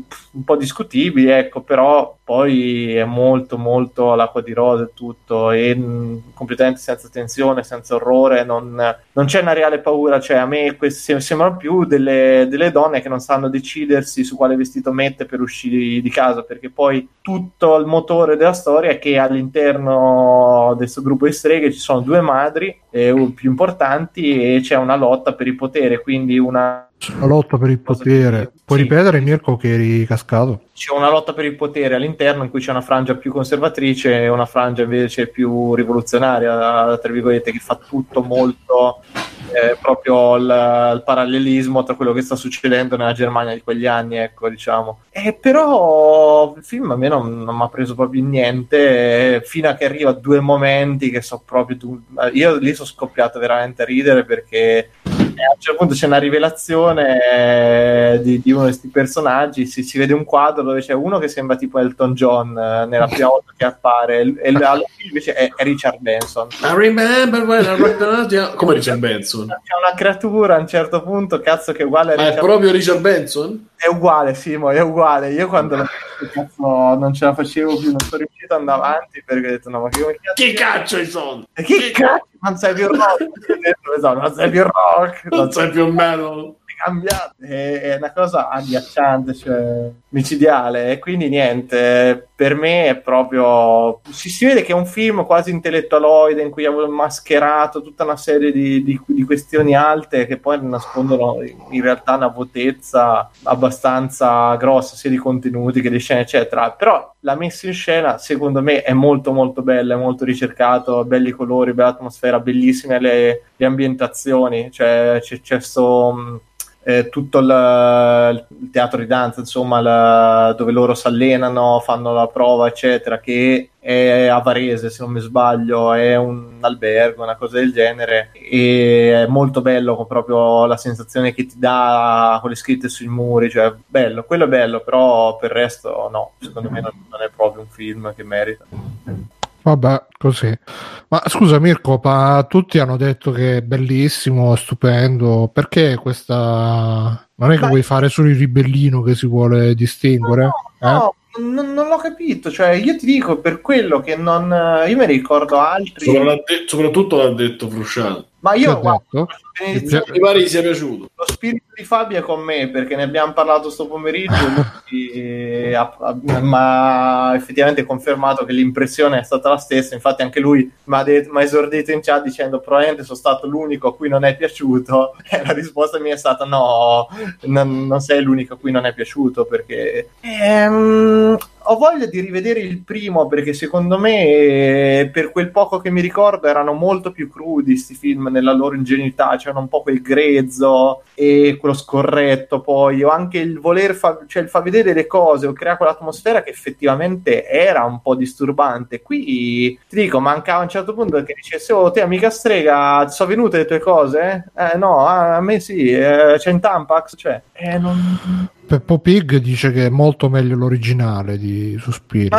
Lo voglio rivedere perché cioè, non puoi. A me quello che è mancato ok, la decisione, il, il, grande conflitto tra la frangia rivoluzionaria e quella conservatrice all'interno delle streghe. Ma se non c'è niente in cui io posso, tra virgolette, tifare per una cosa, oppure dire, ah cazzo, questa decisione è più sensata, oppure capire anche realmente cosa voglia di per le streghe andare in una direzione piuttosto che un'altra, perché sta cosa non è chiara nel film, almeno io non l'ho capita bene, cioè sembra che queste stanno a fare i cazzi loro, si nutrono ogni tanto di sti pori disgraziati, però non ho capito la, il ruolo, la posizione, tutta la mitologia che c'è dietro delle tre madri, madre tenebraro, lacrima sospira qual è il loro scopo ne- nel mondo, ma anche vogliono portare il male, il maligno, cioè non, non, è che dico, non è che deve diventare per forza, ah, questi arrivano fa l'anticristo, però se c'è una cosa fuori dal comune, in qualche maniera devi, secondo me, inquadrarla in qualche maniera. E, e sta cosa invece no, sembrano loro che vivono le loro cose, o forse non l'ho capita io, eh, nonostante ho anche cercato di stare abbastanza attento nel film, perché eh, poi non è che così, non mi è sembrato così complicato da seguire, però ecco, mi è mancato proprio mordente, mi è mancato una presa su di me spettatore al netto del sì, facciamo qualcosa che esteticamente è un po' fuori, ri... cioè, ci ho ripensato, mi sono pure risentito la puntata di Ricciotto e anche lì eh, comunque non è che Fresian era, era entusiasta di sta cosa. E niente, boh, non so, aspetta altri oggi, cioè, dico dopo un... Ci devi sentire la puntata di Frusciante eh, per... Eh, di Frusciante, ma quella la conferma che ho ragione, probabilmente. A lui gli è piaciuto, quindi... Tra l'altro consiglio, ha fatto il video sul Korean... Ci, sarà, ci, saranno le streghe che vanno nello spazio, poi tornano come super.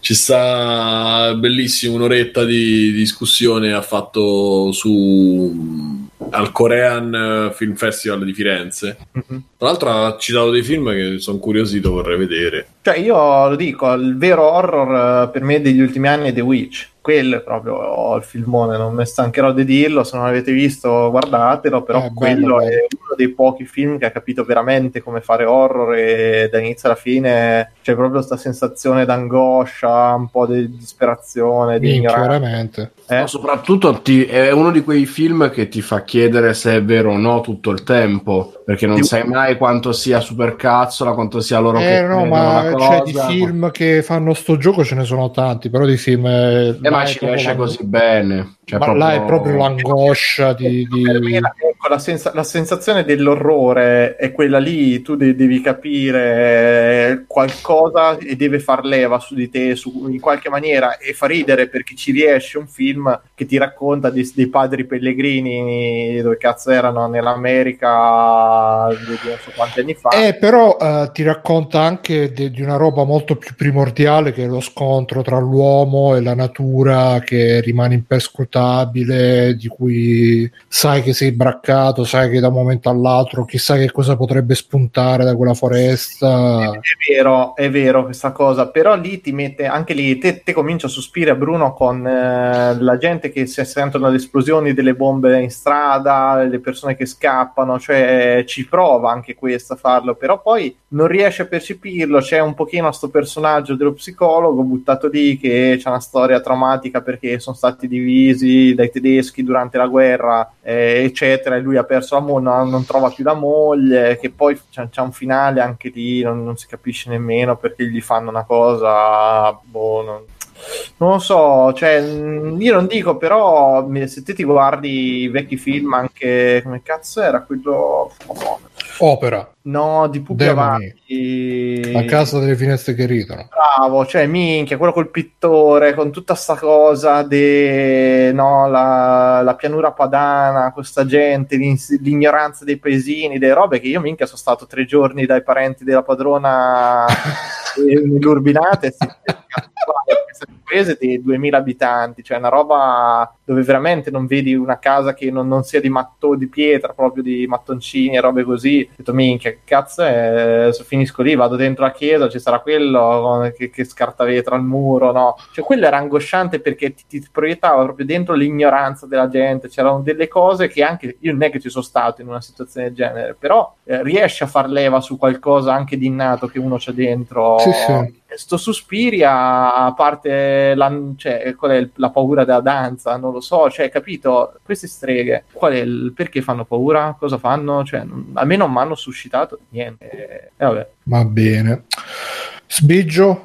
Allora, io non ho nessun gioco nuovo, mi sono preso. Sto continuando a giocare. Sto continuando a giocare su, su Kyoden. Tra l'altro, allora, sono riuscito a sbloccare la PlayStation Vita a proposito, ma non posso metterci i miei amati emulatori finché non, eh, non devo aspettare un altro po' che rilascino il, il nuovo Explore. Exploit, visto che ho fatto l'upgrade all'ultimo firmware. aspettare che orologio spaziale che c'è, mica l'avevo notato. È il Samsung S3 Gear. Ne avevamo parlato la settimana scorsa. Allora, Eh, no, in realtà era l'avevo due settimane fa. Eh. Vedi che fa così, eh, fa vedere l'area. Non te lo fa più vedere, te lo fa, te lo fa vedere, non te lo fa più vedere, te lo fa vedere. Comunque, eh, e niente, quindi sono un po' in attesa di, di quello, nel mentre sto giocando a XCOM 2, dopo varie vicissitudini per le quali ringrazierò sempre Gamination che mi ha, mi ha portato a piratare ancora di più, eh, grazie a, a lui. Eh, l'ho, l'ho preso perché boh, cioè, costava davvero una miseria, l'ho su Steam eh, e niente, ci sto giocando come il primo XCOM, niente di diverso, niente di, di brutto, anzi, come l'hanno reso un pochettino meno punitivo per fortuna. E sto alternando un po' quello, un po' eh, eh, Two Point Hospital come strategico, quello davvero proprio quando, quando capita, ci ho ci ho giocato un po' quando era a Cagliari, ma alla fine ho avuto meno tempo per giocare di quanto sperassi. Eh, e quindi niente, XCOM però insomma direi che è stato già detto abbastanza a suo tempo. Roba nuova su PlayStation 4 per adesso che mi interessi non ce n'è purtroppo. E quindi sono in attesa di queste belle cose qua. E quindi quello e poi ho preso i biglietti, non me ne vergogno, non, non mi dispiace, non me ne pento, ho dato la mia vita a Gesù. ho preso il biglietto per eh, Endgame domani. Mamma mia. E niente. Alla fine, adesso spero di non Bravo, fare la cosa contro il potere. contro la casta. Perché ricordiamo che i veri anti-Marvel sono, sono i film Marvel. Comunque, Ah, c'è Eh. Gogol che ci ha scritto che ci sta, ci sta sentendo, però mutati, ci sta vedendo e basta, Mm. mentre sta al cinema che sta vedendo Endgame. Pensa quanto lo bello. vedendo oggi, scusa. Pensa che superante prima di mezzanotte e Gogul è lì, il nostro inviato. Ah, madonna. Non credo. adesso non esageriamo. Cioè... E adesso ci manderà l'audio in diretta. Che imbarazzo, uscirà alle 3 di notte. No, ok, non esageriamo. Così, così un po' Eh, troppo. tre ore le fare. Ah, tu. Eh, eh. E niente, il Ci primo... toglie ore di sonno e di salute per vedere. Il primo Infinity Wars pensavo che fosse molto più brutto, poi in realtà mi era piaciuto poco Bello, dai, sono belli i film Marvel, però... Eh, È vero, è ma vero. dipende, dipende dal film Marvel. eh. No, no, sono molto belli. Il consiglio, di, 2. Diciamo che ce ne sono. consiglio di guardare Age of Ultron prima di tutti. Eh. No, esatto. Consiglio quello, Black Panther, che Beh, esatto. ho trovato int- intrattenente. 9.7 su 10 su Metacritic, ricordiamo. Esatto.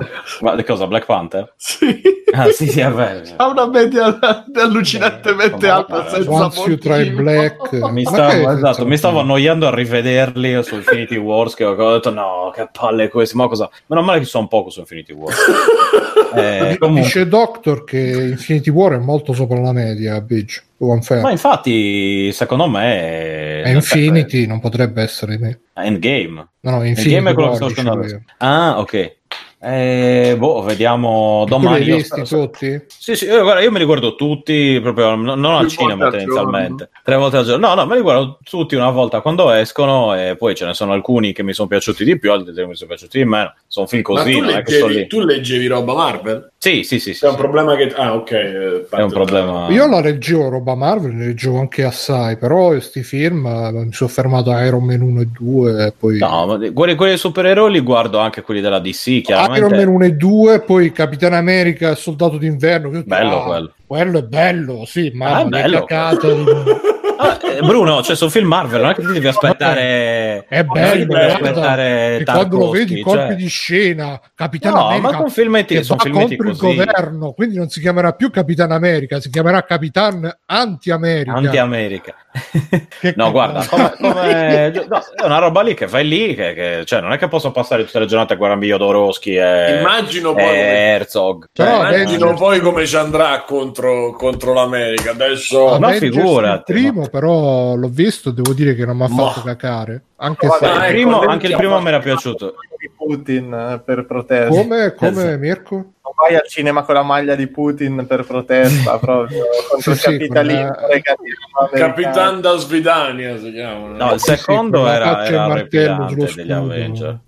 E questo invece mi è piaciuto di più. Il quarto, adesso spero di non fare come al solito che vado a vedere il film pieno di hype, non pieno di hype, però vado lì e dico ok, Dai, di la verità, perché è bello. Non fare, non fare intellettuale che non ti piace. Ah, no, no, no, no, no, no non, sono, non sono pieno di hype. Non sei della pelle di vedere. Io spero che sia decente come, come l'altro, perché in quel caso lì sarei contento, perché ogni volta che vado lì mi becco tutte... Allora, vado a vedere eh, eh Snowball, il secondo Batman Dark Knight, e dico, e eh, vabbè, bravo, ma il primo era così. Bravo. Eh, ma che cazzo me lo vado a vedere al cinema? Ma mica me lo guardo al cinema. Me lo guardo dopo e faccio, cazzo, ma... Allora dico, no, ma non mi freghi, mi vado a vedere il 3. Vado a vedere il 3, cioè, vabbè, mica. Bello, ma, bello. ma potevi farlo come il 2, cazzo. Io vado a vedere... parlava quello. Eh, il signor Batman, esatto. io sono Bane. Che sta facendo, signor Batman? You don't know what Bane. Io, io, ridevo, io ridevo e c'avevo gli amici mi guardavano e dico, ah, mi hanno guardato Ma con un certo di ammonimento. lui fa la passeggiata velocissima che si ritrova, non ci sono ponti, non c'è, e lui appare. Cioè, io sono andato a vedere a vederlo in anteprima italiana, non mi ricordo come, cioè tutte le varie cazzi in più, eccetera, eccetera. E sono uscito e va, boh, eh, insomma. E quello è una cosa. Poi no, vado a vedere il primo Guardiani della Galassia. Ma l'hai visto in italiano, quindi? L'ho visto in italiano perché... Hai visto il bel doppiaggio di bene allora? Sì, sì, sì, sì, sì. Allora, ascolta, è molto spacco, abbatto, avevi stre, questo braccio di severo, abbatto. Comunque, e, e, poi vado a vedermi Guardiani della Galassia 1, che, che anche quello l'ho visto, ho fatto, vabbè, minchia. E poi mi guardo il 2, ma cazzo, ma questo qua era carino. Buono, eh, vabbè. E comunque, e quindi c'ho sta sfortuna qua che ogni volta che vado al cinema, io appunto tendenzialmente non li vedo al cinema i film di supereroi perché difficilmente sono una roba che dico no, devo vederlo, proprio non aspetto, non vedo l'ora. E quindi cerco di, di, di aspetto che esca in versione Invece, l'altra sera, l'altra sera cambiando, eh, su Italia 1 stavano dando la compagnia dell'anello, Alexio. Ma oh, bello, bello quel film invece. Bello, ma è, è, è invecchiato malissimo. Che roba, Simo? Ah, la compagnia ecco, sta bestemmiando. Ah, ai, ai, ai, È vero. Eh no, no, è brutto. Allora, su Italia 1 c'era la scena del Balrog.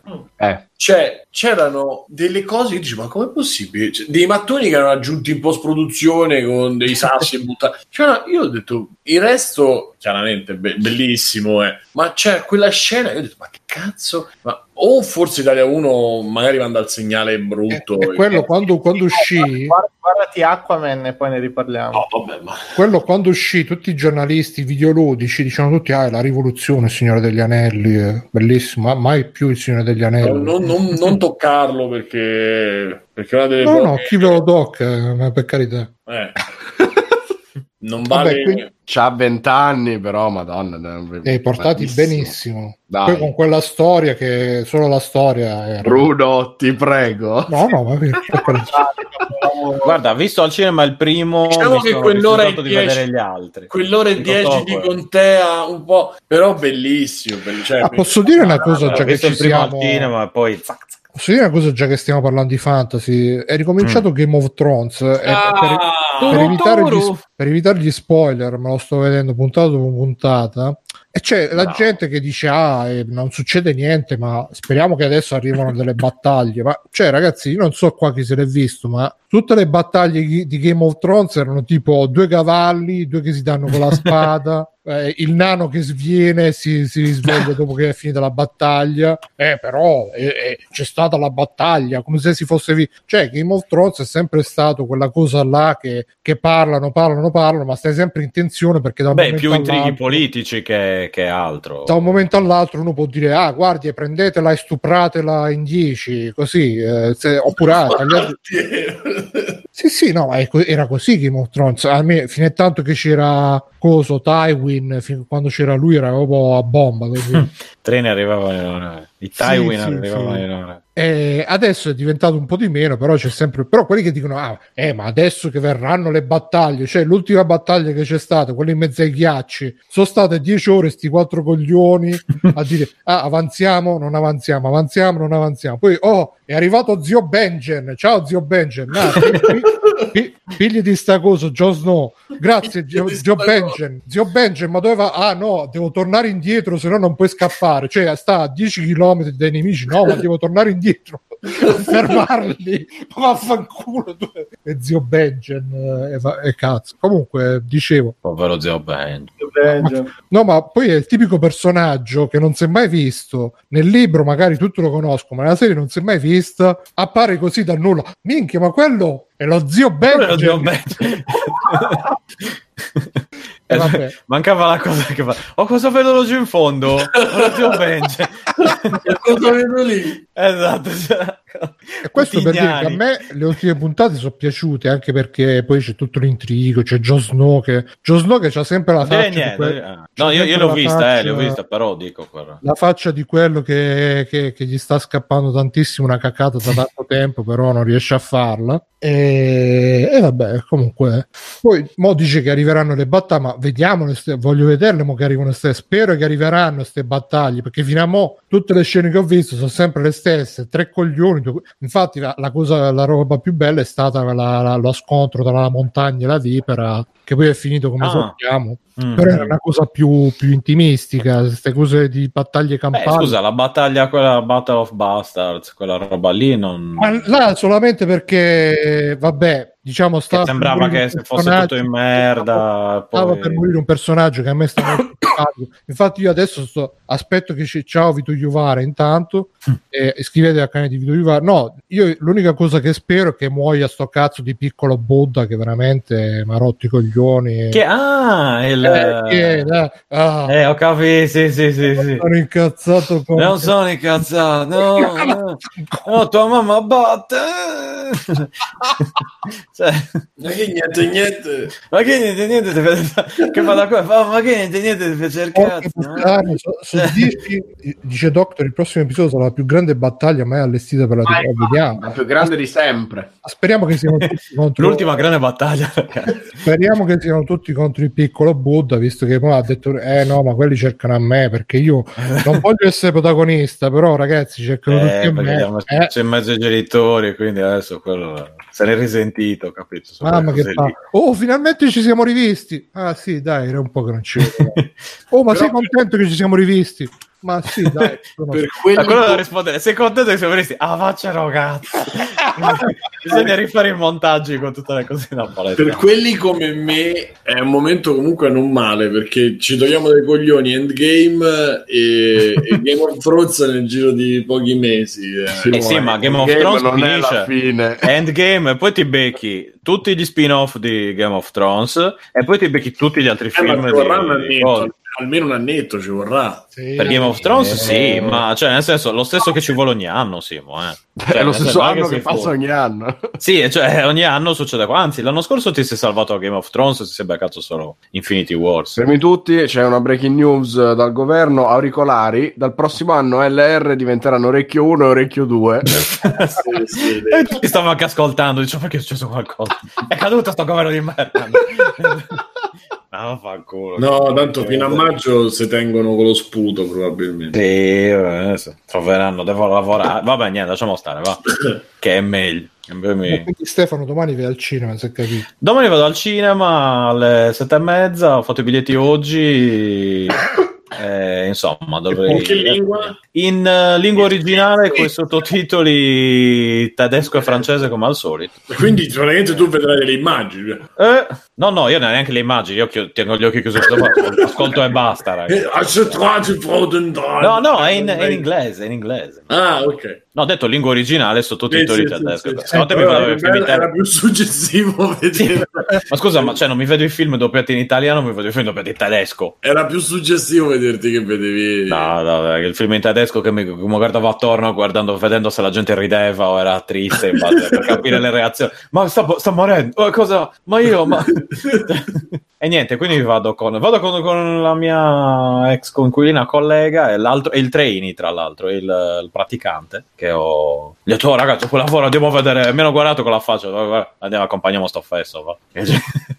che ormai c'è una certa età, cosa gli vuoi dire?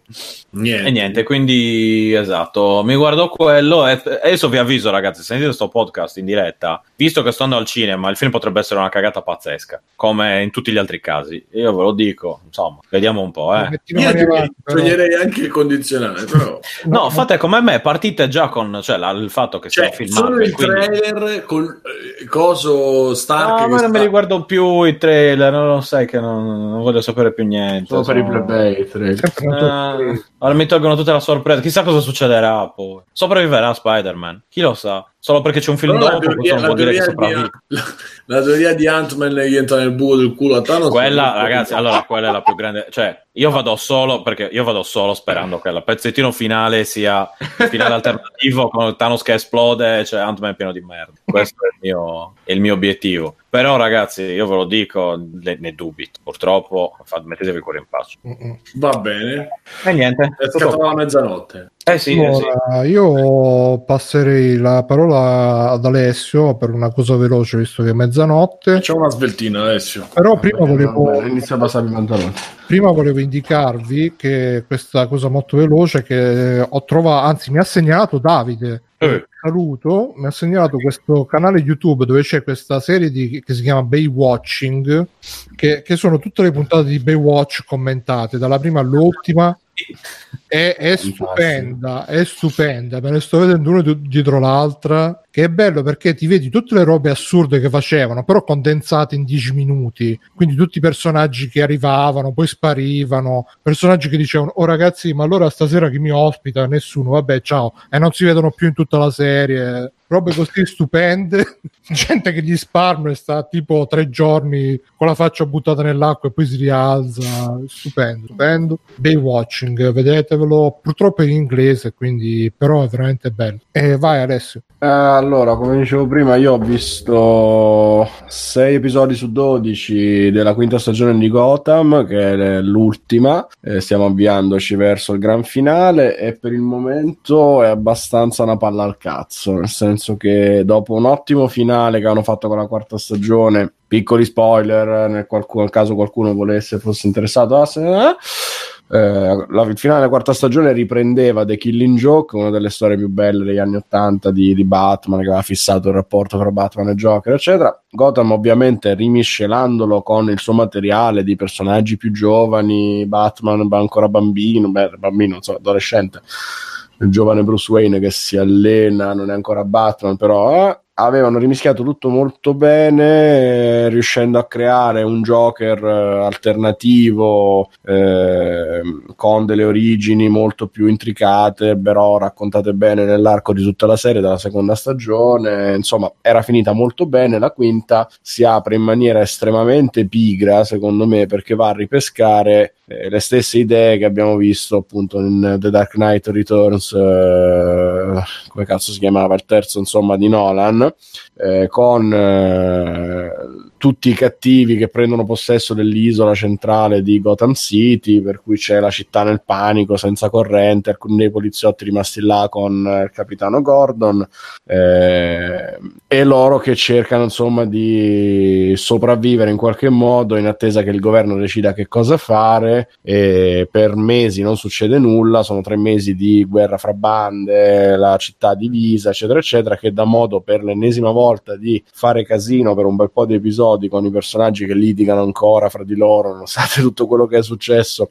Ci sono sempre ancora le piccole scaramucce pinguino contro i poliziotti però poi fanno amicizia poi vanno d'accordo poi vanno in disaccordo poi si sparano poi non si sparano. Insomma sta roba qua ha un po' rotto i coglioni perché effettivamente dopo cinque stagioni così cioè può andare le prime volte che costruisci il rapporto fra di loro però cazzo in una situazione del genere dove dovrebbe essersi fatta l'area un po' più seria non- c'è Scusa, questa eh, assurdità Ale, per cui Chiedono in chat, il livello è sempre Baby Lo- Looney Tunes. è un po' sì Chiedono anche la prima stagione. La prima stagione di Gotham era praticamente una storia di mafia, cioè non c'era quasi nulla dei freak, c'erano soltanto le guerre di mafia, per cui c'erano i poliziotti contro i mafiosi. Eh, sì, e c'erano i primi indizi ovviamente di quelli che magari sarebbero diventati i villain, c'era il freak of the week perché ogni settimana magari c'era il personaggio un po' strano, un po' particolare. Poi a un certo punto nella seconda stagione avevano, messo, avevano spinto pesantemente sull'acceleratore sull'arrivo di Mr. Freeze, di la piccola Catwoman, eccetera, eccetera. Eh, la prima stagione era bella, sì, e in generale tra alti e bassi, secondo me fino alla quarta ha retto molto bene. La quinta la sto finendo perché la voglio finire, ma la sto finendo veramente con la noia, eh, perché nonostante poi le portate abbiano il bello di essere farcite di roba, per cui per 45 minuti succedono un botto di cose, il problema è che sa molto di già visto perché appunto riprende tanto dal, dal terzo film o probabilmente anche la storia a fumetti che, non, che ignoro, eh. però c'è l'idea di Gotham separata dal resto del mondo, divisa nella guerra fra bande, eccetera, ha anche un po' rotto il cazzo perché anche nei vari videogiochi, da mo che l'abbiamo vista Arkham City, Arkham Knight, eccetera, sempre quell'idea là c'è per lasciare i villain da soli a scontrarsi con gli eroi o fra di loro, che palle. Eh, onestamente il finale per il momento è moscio moscio con tutto che stanno continuando a inserirci dentro quello che può essere la strizzatina d'occhio quello che può essere la citazione l'omaggio eccetera eccetera i personaggi hanno uno sviluppo interessante però purtroppo il materiale narrativo è scarso adesso che sono a metà quantomeno andiamo con Joker che probabilmente ha il suo piano che ancora non si è rivelato bene che porterà alla genesi di Batman perché è dato per certo che negli ultimi episodi vedremo, vedremo Batman insomma. Eh, tutti gli altri ci sono le solite supercazzole da serie tv perché c'è quel paio di personaggi che ha la memoria che va e viene al momento giusto eccetera che anche lì hanno un po', hanno un po stancato però dove Gotham rimane vincente è nell'avere l'atmosfera da un po' assurda, un po' gotica, un po' eh, inquietante, però realistica, eccetera, e quindi riesce a, a essere piacevole da vedere tutto nonostante appunto la noia di, di già visto, di già sentito eh, per cui la, la, no, non la consiglio nemmeno più. Ormai veramente è un farsi del male da parte mia ma senti adesso a proposito di farsi del male chiedono se continui ancora a seguire Walking Dead No, non la sto più seguendo, ma onestamente non la sto più seguendo perché mi sono arreso al fatto che la serie TV faccia cagare. Cioè, dopo la parte finale con Rick, che penso ormai non sia nemmeno più spoiler, perché come sapete, mesi fa eh, ha lasciato la serie con poi la supercazzola di essere in realtà sopravvissuto per andare a fare tre film su di lui. Là mi sono cadute le palle proprio. Ho detto, vabbè, ciao, basta. Non, non ho più il minimo motivo per continuare a seguire la serie. Di The Walking Dead io continuo a consigliare sempre il fumetto Faranno tre film su The Walking Dead? Faranno tre film su Rick. Sì.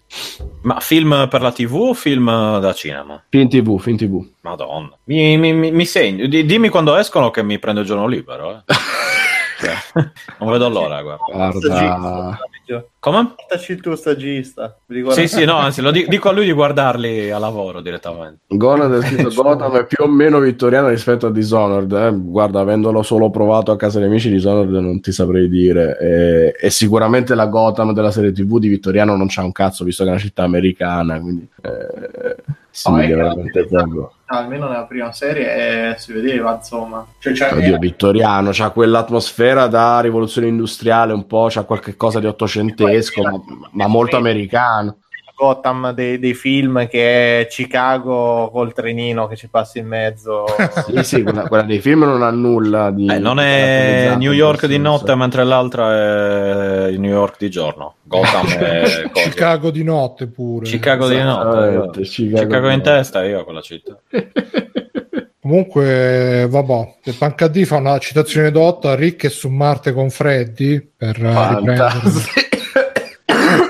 Ci sei Alessio, Alessio Vedi cosa succede a respirare i fumi delle, delle vernici. Sono ancora vivo, lascia perdere, so... non so se mi sta salendo la febbre o che cosa, sto veramente mm. soffrendo un Formissimo. Vabbè dai, direi che a questo punto possiamo chiudere, visto che Alessio ci sta lasciando. Alessio, Mi raccomando, pensatemi, Pensate niente fiori opere di bene.